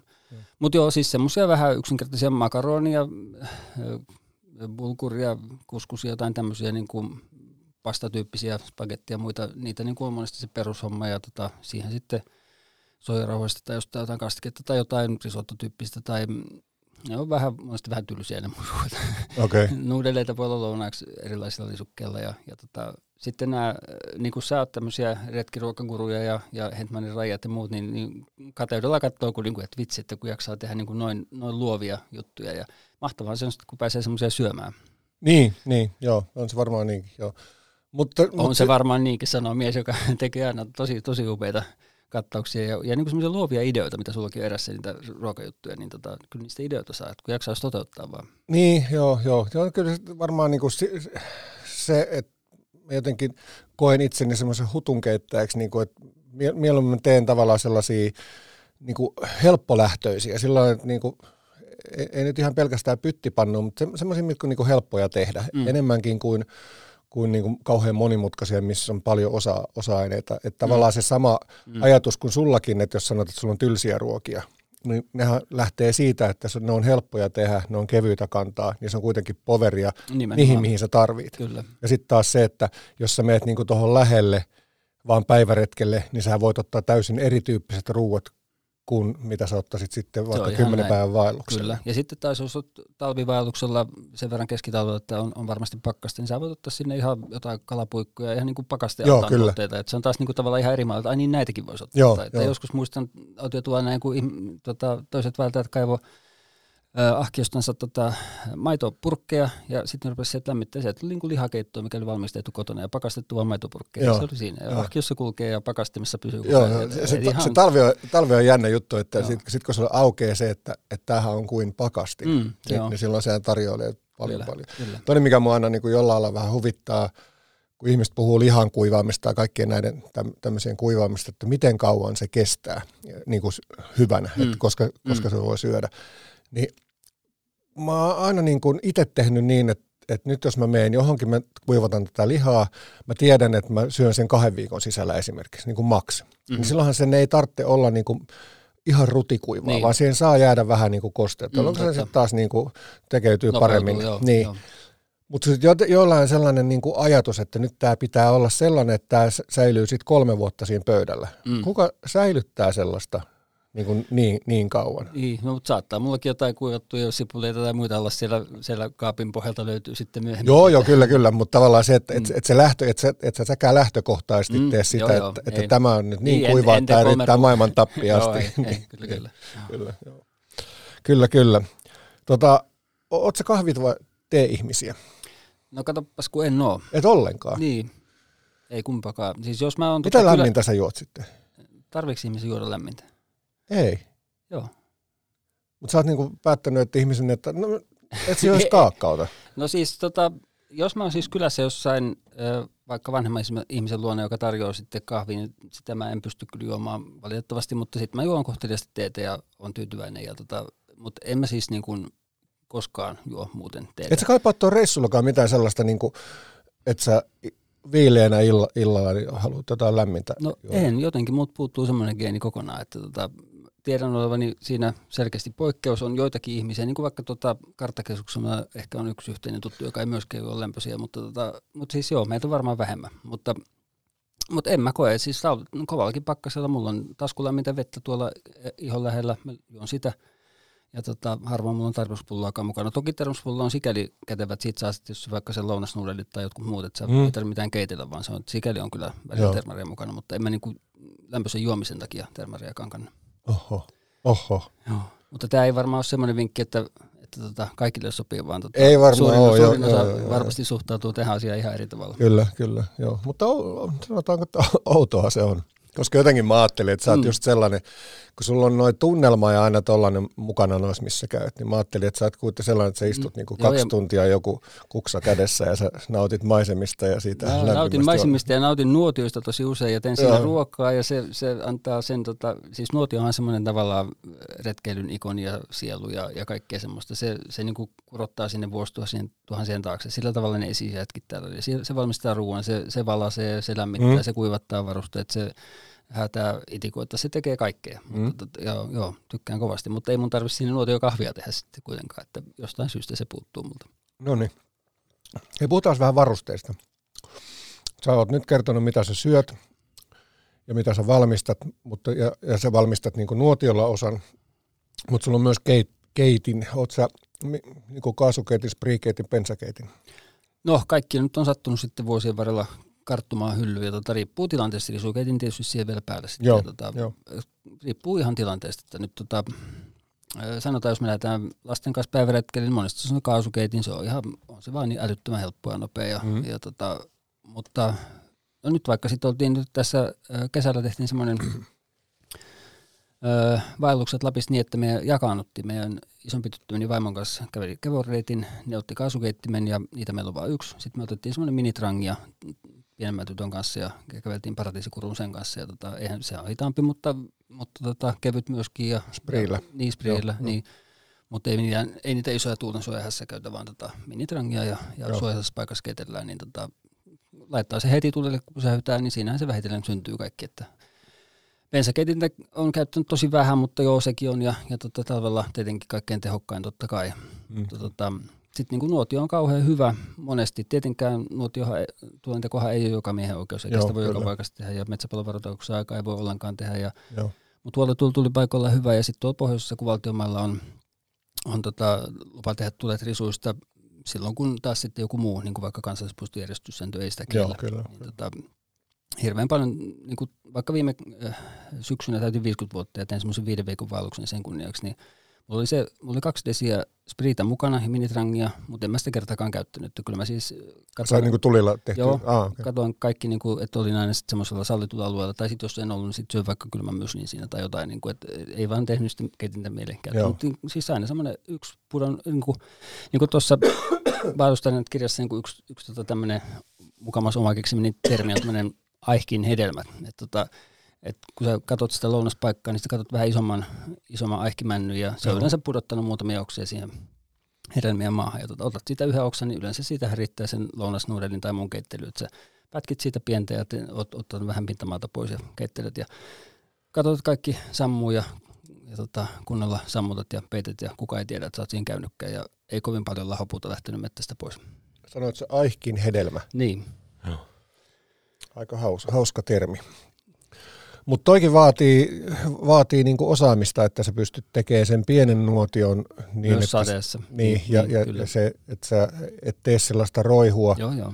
vaan fiiliksen takia, vaan sä teet nimenomaan vain sellaisen nuotion, mm. mikä sen sun ruoan laittamiseen Kyllä, riittää. kyllä, joo.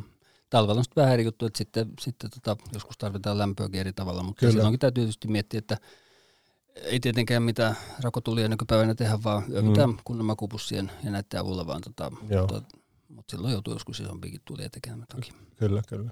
Mutta toi, mitä mä itse asiassa hain, hain vähän takaa, mihin, tai ajoin takaa, mihin sä vastasitkin, on, että, että tilanteen mukaan on erilainen keitin. Ja Joo. tavallaan jokainen soveltuu kuitenkin siihen tarkoitukseen, mihin ne on tehty. Kyllä. Ei ole vaan, vaan Kyllä. niin yhtä ainutta oikein. On. Ja siis tuossa ehkä taisi muut mainita muuta, mutta risuketintä kanssa sitten välillä se on niinku semmoinen, vaikka niinku lasten kanssakin päiväretken homma, niin se on aika näppärä siinä. Sitten että pystyy paitsi keittelemään sen kattilahommelit, niin sitten siinä voi paistaa tytölle makkaraa tai meille kasvispullia tai jotain myöskin yhtä lailla. Joo, joo, joo. Ja sitten mä tykkään risukeittimestä sen takia, että se on, si, siinä on se elävä tuli ja se on, On, hallittu on. tuli, se ei kuluta paljon. On. Ja sitten kun se, se te- on tehokas. tehdään, Mm. tehdään niin oikein, niin se ei myöskään niin ole, ole vaarallinen eikä Mm. jätä jälkiä. Kyllä, kyllä. Mäkin aluksi niin kuin, tota, ke- keveyden nimissä kauheasti säästelin se alus tota, levyn kanssa. Mulla oli jotain foliota vähän vaan, ja se oli kyllä joo. aika riskaabelikin joskus. Nyt mulla on semmoinen kunnollinen iso niin kuin vanha Trangian tota, kansi tai Joo, semmoinen. Se on kyllä, vastapanokansi, siinä, joo. siinä, kyllä, kunhan nyt ei sitten niin, kuin niin kauan polttele, että kuumuus lähtee sieltä pohjasta, tai niin ei sitä ainakaan mitään kipinöitä pääse sitten enää putoilemaan. Niin Joo, se joo. Ja se on ainakin itse huomannut sen, että, että kun sen tekee niin kuin kerralla kunnolla, Mm, niin ei, ei tarvitse niin kuin pohtia sitä. mm, kyllä, järkevän alustan päälle tietenkin. Ja Joo. miettii, tietenkin niin kuin oikein tosi kuiva sää, niin ei parempi, ettei käytä silloin, mutta Joo, joo, eikä totta kai. taida, Joo, eikä joo. tätä nykyään ei saakaan. Mutta Ei, joo, ei saakaan, joo. Ja sitten se, mikä niin kuin risukeittiössä onko nuotiossakin on, että sit pitää olla sitä aikaa, että se saa palaa loppuun, niin että se oikeasti, oikeasti sammuu. Joo, kyllä se vähän vaatii sitä, että osaa niinku riittävän ajoissa lopettaa sen syöttämisen. Joo, kyllä, joo, kyllä. Nyt, nyt nämä loput Joo, tuossa joo. tulee. Ja, Oh, joo, että mä laitan vielä nää ja sitten kohta lähetään. Sitten Mm, se huomaat, ei, että se, ei laiteta enää. niin, että se, tota, sä et saa mihkään niitä kekäleitä Mm, enää, mm, sit se on mm. tuli kuuma vielä se, Kyllä. se, se metalli. Näin on. Mitäs muut varusteet? Oletko jotenkin varusteorientoitunut? Onko sulla jotain hyper super vehkeitä, mitä sä aina tarvit tuo reissussa? No en ole kyllä varusteorientoitunut. Tota, kun mut välillä kysytään vaikka jostain niinku uudemmasta telttamallista tai repusta ja muista, niin sitten mä sanon, että no, no mun teltat on 20 vuotta Mm. vanha ja sitten nämä mun reputkin on 20 vuotta. vanha. Mä en ole ihan nyt perillä näistä uusimmista malleista. Paitsi sit, jos mä oon tehnyt vaikka eräiletti jotain otsalamputestiä tai Joo, muuta, kyllä, niin sitten mä oon siitä perillä, joo. Mutta että niinku, on tämmöisiä just vaikka teltat ja maku, maku, tota, ää, makualustastakin tein kyllä testiä, mutta siis teltat ja reput vaikka, niinku, että vaikka nyt just viime, viime syksyn tota, viiden viikon vaellus, niin 20 vuotta vanhalla repulla meni ja 20 vuotta vanhalla teltalla ja näin, niin kun ne on laadukkaita vehkeitä, niin hän kestää tosi pitkään. Ja, ja sitten onhan niitä kevyempää teltta ja on parempaa reppua olemassa nyt totta kai, mutta mut ei mulla ole tarvetta ostaa, kun se on ehjä vielä, niin mä käytän No, sitä. mutta miten sitten, jos sulla on nyt vanhat, vanhat ryysyt päällä, kun sä meet tuolla ja vanhat vehkeet, miten sä kehtaat ottaa sun Instagram-tilille semmoisia kuvia, missä sä aina oot? No joo, siinä olikin hyvä provokatiivinen kysymys. Tota, en ole tosiaan Instagramissa ja Twitterissä ja Facebookissa, että jotenkin tämä, geeni mut kanssa puuttuu, että, että somessa en, en sitten ole. Mutta tota, ei mun ehkä ihan ryysyjä, vaikka on siis jo paljon vanhojakin vaatteita, Mm. mutta tota, toki ostan sitten niinku uuden, kyllä nyt jotain housuja ja tämmöistä, niitä kuluu ja täytyy totta kai ostaa uutta, uutta kyllä kanssa. Mutta tota, me vähän puhuttiin tässä ennen tätä lähestystä, niin, niin pohdittiin, tai että vähän yhdessäkin pohtia, että ehkä tuolla niin kuin merkityillä reiteillä ehkä on enemmän sitä, että nähdään, niin kuin, että on, on aika niin kuin uudetkin vaatteet Joo. ja värikkeet ja Joo. siistit ja tyylikkäät ja semmoiset, mutta sitten kun sä oot siellä syrjemmässä erämaassa, missä sä et näe mitenkään joka päivä ihmisiä, vaan ehkä kolme päivän välein näet ehkä yhden ihmisen kauempaa tai lähempää, niin ei ne oikein ole semmoisia, vaan ne on just semmoisia, että joo, tätä se on sama takkia varmaan käyttänyt 20 Mm. vuotta ihan niin kuin minäkin. Joo, että kyllä. tota, et, Joo. et sitten niin kuin, siinä on tämmöinen pieni ero kyllä. Että, ja varmaan on kyse siitäkin aika paljon, että ne merkityillä reiteillä on paljon semmoisia harrastuksen vasta alkaneita, ne on vasta hetki sitten ostanut ne vaatteet. Ne saattaa käyttää niitä takkeja kyllä vielä 20 vuoden päästäkin, jos, jos harrastus No, mukana on. Mutta, Tästä voisi siis keskustella enemmän, mutta tota, En ei, tiedä, ei lähdetä niin- siihen. niin. Mutta toi, toi, mikä on niin kuin täysin totta, mitä sä sanot, että siellä niin kuin, ö, hiljaisemmilla poluilla on ne, mutta sitten taas jos niitä rupeaa katsoa, niitä varusteita, mitä, mitä sellaisilla ihmisillä on, niin nehän on oikeasti kuitenkin sit niin kuin huippua siinä Joo, mielessä, laatua, niin, että et ne ei ole mitään niin kuin halpahallista ostettua jotain ryysyä, vaan oikeasti Mm. tehty siihen, ja ne, sen takia, miksi niitä käytetään pitkään, on se, että A, ne kestää, B, Mm. ne toimii. Mm. Ne on tehty sinne Se voi olla haalistunut ja muuta semmoista, mutta ei siinä mitään vikaa luultavasti Mm. ole. Ja sitten todennäköisesti niin, että kun se on tehty hyvin, niin se on myös korjattavissa. Että jos nyt joku Mm. nappi lähtee Mm. tai vetskari on kulunut, niin se pystytään korjaamaan tai vaihtamaan. Kyllä, kyllä. Niin, niin, niin si- siinä mielessä, että Eli oli, oli niin kuin provosoiva tämä ryysyläis, ryysyläiskysymys tuossa, mutta tota niin. Mutta ehdottomasti kannatan, kannustan, että jos niin kun harrastus vie mukanaan, niin, tota, niin kuin puhuttiin, että kevyelle kesäpäiväretkelle ei tarvitse lähteä kaupan kautta, vaan ihan normaali vehkeille. Mutta sitten jos retkeily vie mukanaan, niin kyllä laadukkaisiin kamppeisiin kannattaa panostaa, koska sitten se kestää kauan ja kuormittaa myös vähemmän maapalloa, kun ei, ei tarvitse luonnonvaroja jatkuvasti olla uutta ostamassa. Kyllä, kyllä. Mä muistan silloin aikoinaan, kun, kun oli siis lapsia, kul, kulki noilla Tikkurilan niin kuin pajupelloilla ja, ja metsissä, niin se sääntö oli oikeastaan se, että kouluhousuja ei saa laittaa sinne. Mm. Koska sitten kaikilla muilla, mitä oli olemassa, on ne sitten kumpparit tai ne vanhemmat housut tai joku mm. vanhempi takki, niin, niin niillä pärjäsi ihan mainiosti. Ja en mä, en mä niin kuin epäile, etteikö pärjäisi nytkin. Niinpä. Joo. Sitten kun sä menet monen päivän vaellukselle, että siitä tulee sitä sadetta ja pautaa ja kaikkea, niin tota, joo, sitten mä en kyllä fark- farkkuja suosittele tai semmoisia, että sitten se on, on kurja, kun ne on, on pitkään märät ja kylmät. Kyllä, joo. kyllä.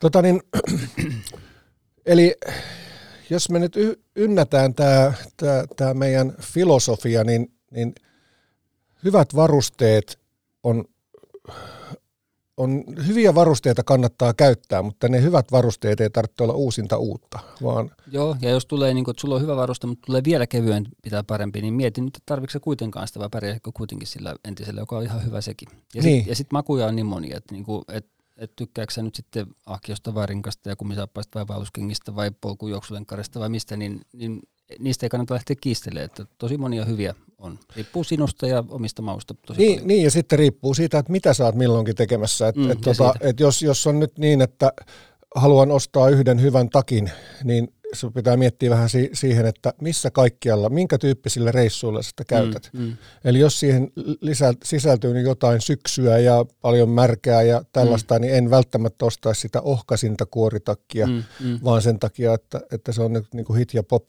vaan, vaan nimenomaan sitten vähän semmoisen tuhdimman, mikä oikeasti riittää, missä huppu on sellainen. Kyllä. Että sitten taas siinä kuumana kesänä, kun sitä pitää raahaa mukana vaan sen takia, että jos sataa, niin mm. se okei, okay, se on niinku sen 400 grammaa painavampia ja näin, mutta po, niin kuin mä ainakin kannustan pohtimaan ja, ja miettimään niin kuin hyvin, hyvin laajasti sitä, että missä sitä meinaa käyttää. Kyllä.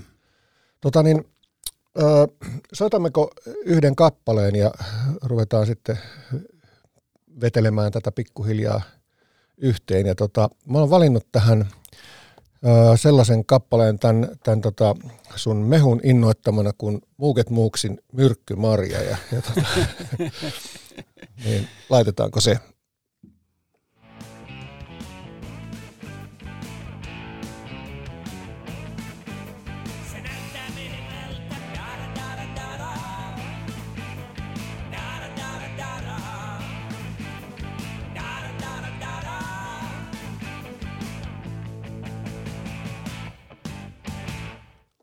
Jes, se oli Myrkkymarja ja taas vähän niin kuin ilkeilin tässä, koska kappaleen aikana otin lisää tätä mainiota mehua. Siis sanoin just, että ennen, ennen lähetystä, että, että se on niin kirpeätä toi punaherukkamehu, mutta tämä ei, tämä ei ole.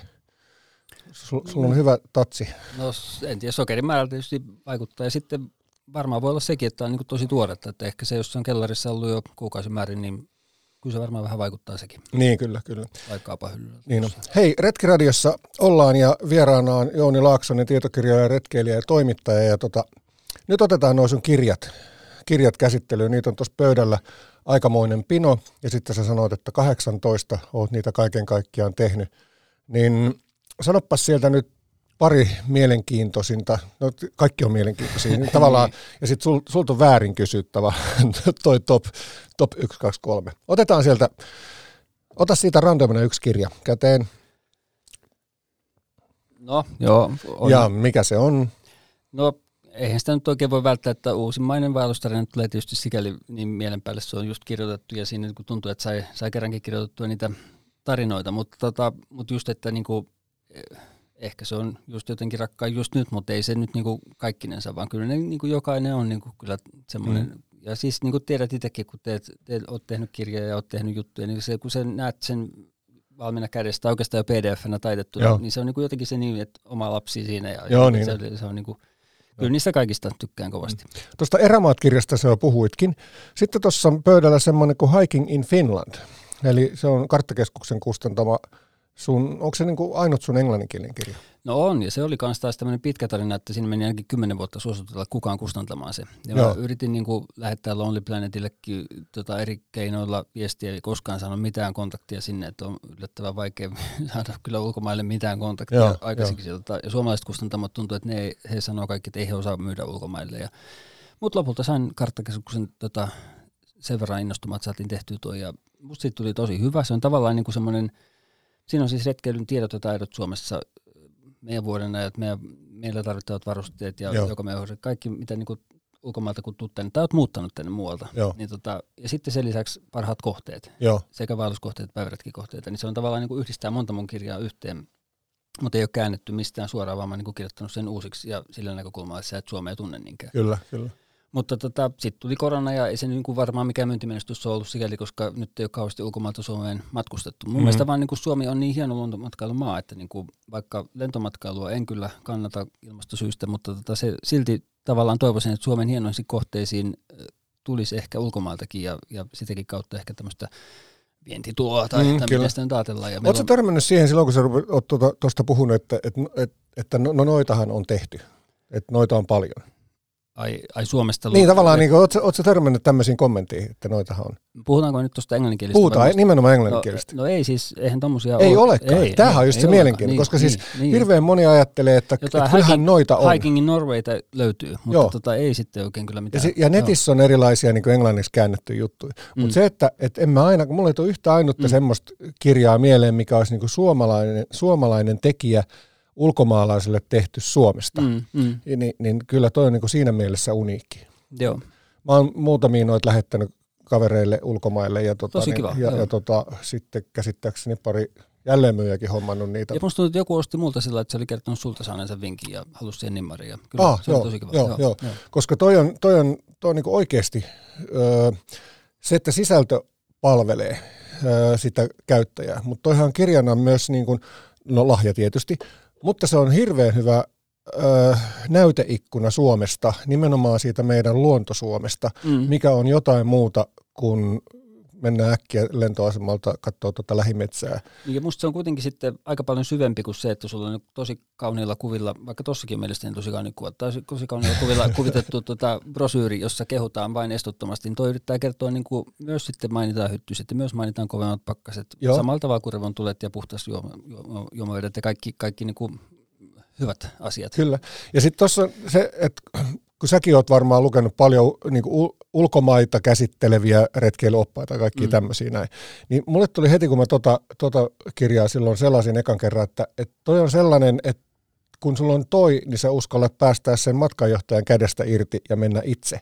Niin, toivottavasti Eli kun täällähän näkee paljon niitä, esimerkiksi brittituristit, kun ne tulee niin kuin käymään täällä, tai aasialaiset, niin mm. nehän on niin kuin täsmälleen sen reissun tekee, kun ne, mistä ne on maksanut, niin niille on suunniteltu. Mm. Mutta jos he lukisivat ton kirjan, jotta niin kuin, ei tarvitsisi lähteä seikkailemaan, mutta, mm. mutta vähän vaan, ton, niin, niin toi avaisi aika paljon oikeanlaisia ovia luontoon ja oikeanlaisia ovia Suomeen. No se olisi tarkoitus. Siinä on niin kuin riittävän hyvät kartat siihenkin, että kun sä oot siellä lähtömaassa, niin sä voit jo silloin niin kuin pääset paitsi tekstiin ja, ja kuvien kautta, niin myös karttojen kautta, niin okei, okay, tollasta maasta, tollasta reittiä.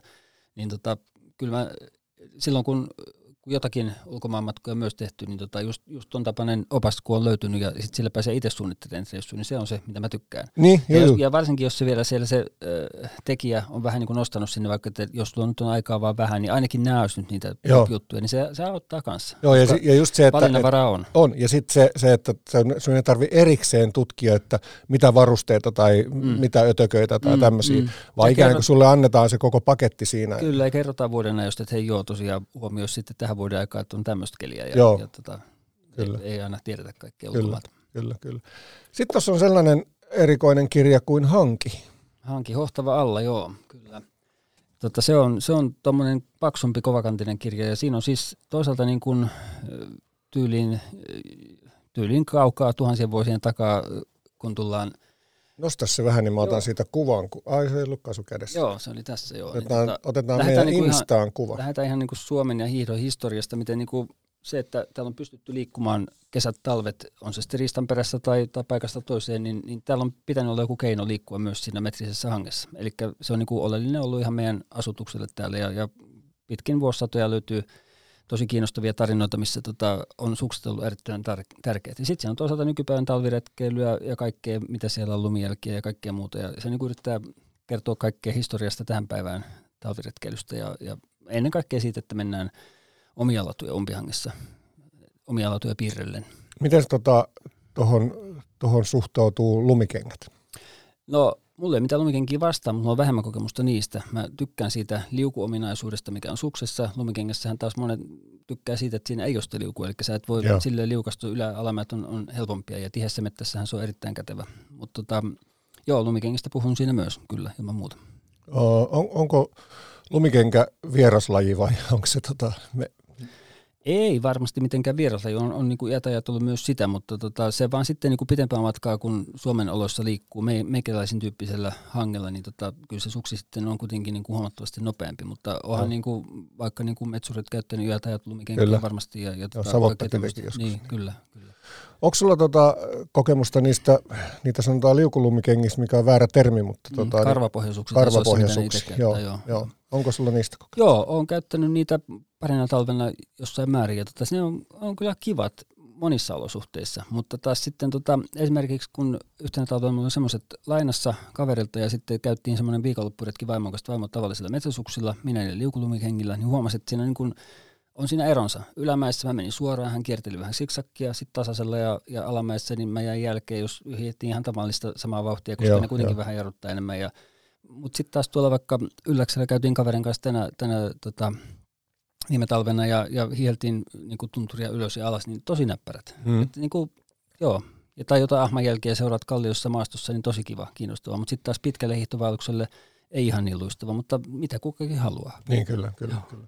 Mä silloin aikoinaan, kun niitä tuli Suomeen, niitä kokeilin ja, ja tota, nyt viime talvena sitten kokeilin uudestaan ja mä kyllä jo, jollain lailla niin ihastuin niihin, Joo. koska mä, mä en tee semmoista pitkää hiihtovailusta, mä tiedän sen, että mä en tee, mm. mutta tämmöisessä eteläsuomalaisessa metsässä, kun tuommoisin liikkuu, niin siinä on hauska, se, se sujuttelee mm. kuitenkin, mutta sitten se ei jää niihin puskiin kiinni, Kyllä. kun se on niin lyhyt. Joo, tiheessä mettässähän pitkämetsäsuksi on, on toivoton. Joo, joo. joo. Et, et, tota niin. Kyllä. Täs, tässä tässä tota, ajattelen, että jos tulisi hyvä talvi ensi talvi, niin voisi oikeastaan itse semmos, itsellekin semmoiset hommat. Että viime talvenahan ne taas loppuu kaikki. No se oli kasvissi oikein buumi. Joo, siitä, siitä tuli aika, aika hauska buumi. Hei sitten tuossa sun kirjapinossa on tuommoinen pelikortit. Miksi sä oot tuonut tänne pelikortit? No mä tässä joskus hoksasin, että Suomessa 40 kansallispuistoa ja 12 erämaa-aluetta, eli tämmöisiä vaeltajan toivio, toivio kohteita 52, eli just, just korttipakan määrä. Ja siihen pistetään tota pari retkeilyllisintä luonnonpuistoa ja sitten tämä Sallatunturin hyvin todennäköisesti tuleva kansallispuisto jokereiksi, niin tota, siinähän on kätevä pakka. Eli sitä voi olla tavallisena pelikortteina tai sitten jollekin kaverille kun antanut, niin ne heti, että hei tuosta kun niinku pitää tavallaan siitä yhdestä kortista vaan, niin kuin oliko se nyt ylä- vai alareunaa vähän esillä, eli siitä näkyy se kuva ja sitten pinta-ala ja perustamisvuosi, niin sitten voi niin arvuuttaa kaverille, että no niin, mikä puisto.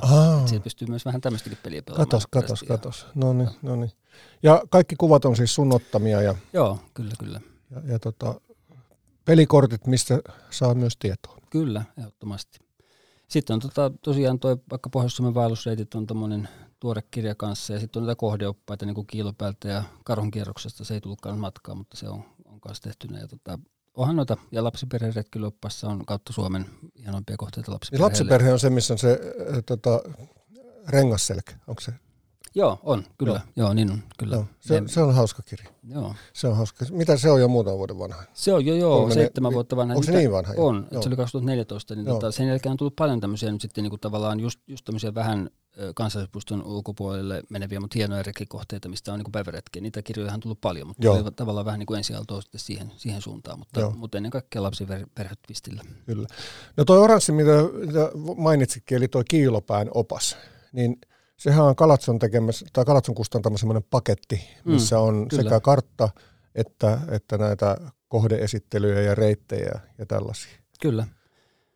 Mä sitä tota, viime, äh, vuosi sitten kesällä niin paljonkin käytiin ja lueskelin, kun yhtä ohjelmaa oltiin siellä tekemässä. Ja, niin sitä voin kyllä suositella si, siinä mielessä, että jos oot menossa sinne Kiilopään alueelle ja haluat kerralla ikään kuin sen kaiken käsis, käsissä lukea. Mm. Ei niin, että kahlailet netistä ja etit sieltä monet, monet paikalta, koska tein sitäkin ja huomasin, että miten hajallaan siellä eri, tietysti vähän intresseistä, kuka ne on julkaissut, niin siitähän se riippuu, että mitä siellä on mm, niin kuin tarjolla, niin tossa on kaikki. Et, et tota, ja älyttömän hyvä kartta on, on tuossa, se on niin kuin Joo, toisella tuota, puolella pienempi ja toista isompi. Ja sitten katsot, kun yleensä ulkokartassa sulla on niin patikkaretit yhdellä symbolilla, hiihtoretit yhdellä ja Joo. siinä se. Mutta tässä koitettiin, ja siitä on ehkä vähän vaikea hahmottaa, että no miten se Luurajärven kierros siellä oikein menee. Joo. Eikä se ei ole kaikki merkittyä reittiä, eli se ei ole edes merkitty merkillä. Tai miten se, mikä näistä on Rautalammen kierros, mikä kiertää Luulammen, mikä mitäs, mistäkin. Anteeksi, kun täällä yskiskellään. Mutta tota, tuossa laitettiin niin kuin selkeästi omalla tunnusvärillä joo. kukin rengasreitti. Ja tota, mä luulen, että se teki siitä aika paljon selkeämmän. On, joo. Se, se on hirveän niin kuin kätevä luettava. Ja, ja se ei tarvitse niin kuin arvuutella, vaan, vaan mm. ne löytyy mm. siitä. Ja sitten se, että, että kun ne kaikki on suoraan tekstinä tai kartassa, niin se seuraaminen on niin, niin paljon kätevämpää. Mm. Ja sitten kun se kartta on irrallinen, niin. että se ei ole siinä kuin integroitu siihen Kyllä vaan sä voit ottaa sen erikseen, sä voit Kyllä, tarkistaa ne tiedot. Joo. Ja, ja sitten tietysti pistemäisiä kohteita siellä on niinku kymmenittäin, että niinku, et vähän sivussa reitiltä tuommoinenkin mahtava nähtävyys. Ja, kyllä. kyllä. Et nää, näitähän on tehnyt, esimerkiksi Joella on tehnyt monia näitä, Joo, Tommi niin. Sirvi on tehnyt monia näitä, nehän on niinku, jos sä oot siihen yhteiseen kohteeseen menossa ja siitä on tämmöinen kartta plus opaspaketti, niin kyllä se yleensä on nyt sitten se paras. On, joo, joo, on, on, on. ja hintansa väärti. Niin, kyllä. Monesti se ulkokartta maksaa melkein sama ja kyllä. tosiaan tuossa on paljon enemmän. Kyllä. Ja me aletaan taivuttelemaan tätä juttuamme loppuun ja nyt tietysti tämmöisen retkeilytoimittajan tämmöisessä kohtaa pitää kysyä, että Jouni Laaksonen, kerro sun top kohteita, missä ihmisten kannattaisi käydä, mutta mä en kysy. Mä kysyn, että mikä sun mielestä olisi sellainen, mistä sä itse viihtyisit hiljaisin, nautinnollisin kohde, rauhallinen kohde?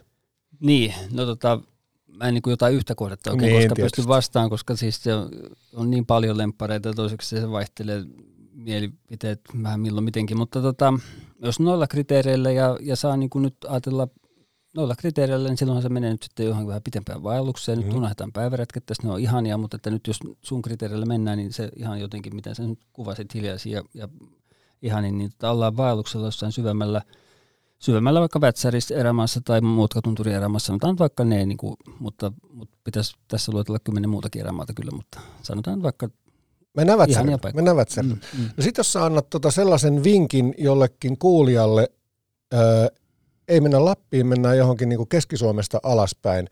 Helppo kohde, päiväretkikohde, ihan vaan käydä katsomassa kaunista maisemaa. Helposti saavutettava. No tota, otetaan vaikka muutama tämmöinen näköalapaikka, mitä on tässä ihan nyt käyty tänä kesänä tytön kanssa tai tota, ja lähikäisinä. Niin vaikka tota, Neitvuori jäi mieleen tässä pari kesää sitten, kävin tuossa Luonterin rannalla Savossa ollaan siis ja sitten tota, vaikka Pisamalahden linnavuori. Tänä kesänä käytiin seitsemänvuotien tytön kanssa ja mahtava siis näköalapaikka Saimaan vesistöihin, ollaan siis Sulkavalla. Ja tota, sitten se on myös semmoinen, mä oon käsittänyt, että se on ehkä niinku parhaiten säilynyt linnavuori sikäli Suomessa. Ai Niitähän on paljon tämmöisiä entisiä pakopaikkoja, mutta siinä on niinku kolmelta sivulta jyrkät rinteet tai jyrkkä pystysuorakallio, rinne ja avokallio siellä päällä, eli hienot maisemat. Ja sitten se yksi sivu, niin siellä näkyy edelleen sitä vanhaa sammaloitunutta kivivallia mahtavasti, niin se on niinku, niinku historia tulee siinä kanssa mukaan sitten. Niin niin tämmöiset on aina, aina upeita. Tai joku kammio vuorisyysmässä samalla tavalla, sielläkin on jännää historiaa ja, ja näköalapaikkoja. Tuli nyt tämmöisiä näköalapaikkatyyppisiä sattumoisia, joo. mutta, mutta siis näitähän on niin... niin onko se kammio vuorisyysmässä, onko se niinku makea paikka? On makea paikka, joo. Se, kun se oli varmaan siinä kato... lähellä, mutta mä en ole koskaan niinku, mä oon vasta ihan hiljakkoin kuullut siitä ja sitten on kaikki kehun. Joo, mä luulen, että sinä ja Marinella Himari puhutti jossain karttakeskuksen jossain retkeilylivessä. Mä sieltä kato, kirjoitin muistiin ja sitten kävin katsoin niin kanssa. Ai, joo, joo, joo, joo, joo, se, joo, se se näitä kertyy kaikkialta niin näitä vinkkejä. Niin tota, joo. Ne, joo. No mutta hei näistä, ja sun kirjoissa löytyy näitä kohteita, mitkä sä luettelit, mutta myös paljon muita. Joo, no eh, en ole varmaan ehkä noita tullut kirjoihin vielä tähän mennessä. No joo, tuossa no, löytyy varmaan löytyy jotain ja näistä joo. Tulevista ja sitten, löytyy. Joo, ja retkillehän niistä retkipaikkajutuista löytyy näin, kyllä. kyllä. Hei tota, sä et ole somessa niin kuin tuli selväksi, mutta sulla on nettisivut ja sieltä saa tilata sun kirjoja. Joo, jos kirjoittaa Googleen Jounin kirjamyymälä Tai sitten ihan muistaa ulkoa iki.fi kautta jel, mutta se on ehkä vaikea. Mutta Jounin kirja Jounin kirjamyymällä mm, löytyy. löytyy joo. ja, ja tota, osa on semmoisia, että jos kaupasta lähtee katsoa, niitä ei välttämättä heti hylly sookkaa, mutta sulla on aika hyvä valikoima vanhempiakin. Joo, siis onhan niistä nyt jo yli puolet loppuun myytyjä, mutta tota, ne tuoreimpia on kaikki. Kyllä. Kyllä sitten, joo, kyllä. Joo. Ja jos haluaa vaikka Nimmarin kanssa, niin multahan niitä sitten. Sieltä löytyy. Mm. Eli Jounin kirjamyymällä. Kyllä. Hei, kiitos vierailusta, kun kävit täällä kotiseudullasi Vantaalla Mm. tota, meidän, meitä jututtamassa ja tota, oikein hyviä retkiä ja, ja, ja ö, mukavaa tulevaa talvea toivotaan, että sulla on hyvät ladut alla. Kiitoksia, kiva kun sain tulla ja tota, ihan selvästi olisi juteltu aika paljon pitempäänkin. Niin, joo, kyllä, kyllä. Hei, soitetaan viimeiseksi kappaleeksi tähän tämän osion loppuun. Kuljen taas kotiin päin, se on Ari Klem, ihan vaan sen takia, että saatiin Jouni käymään Vantaalla. Kiitos. Kiitos.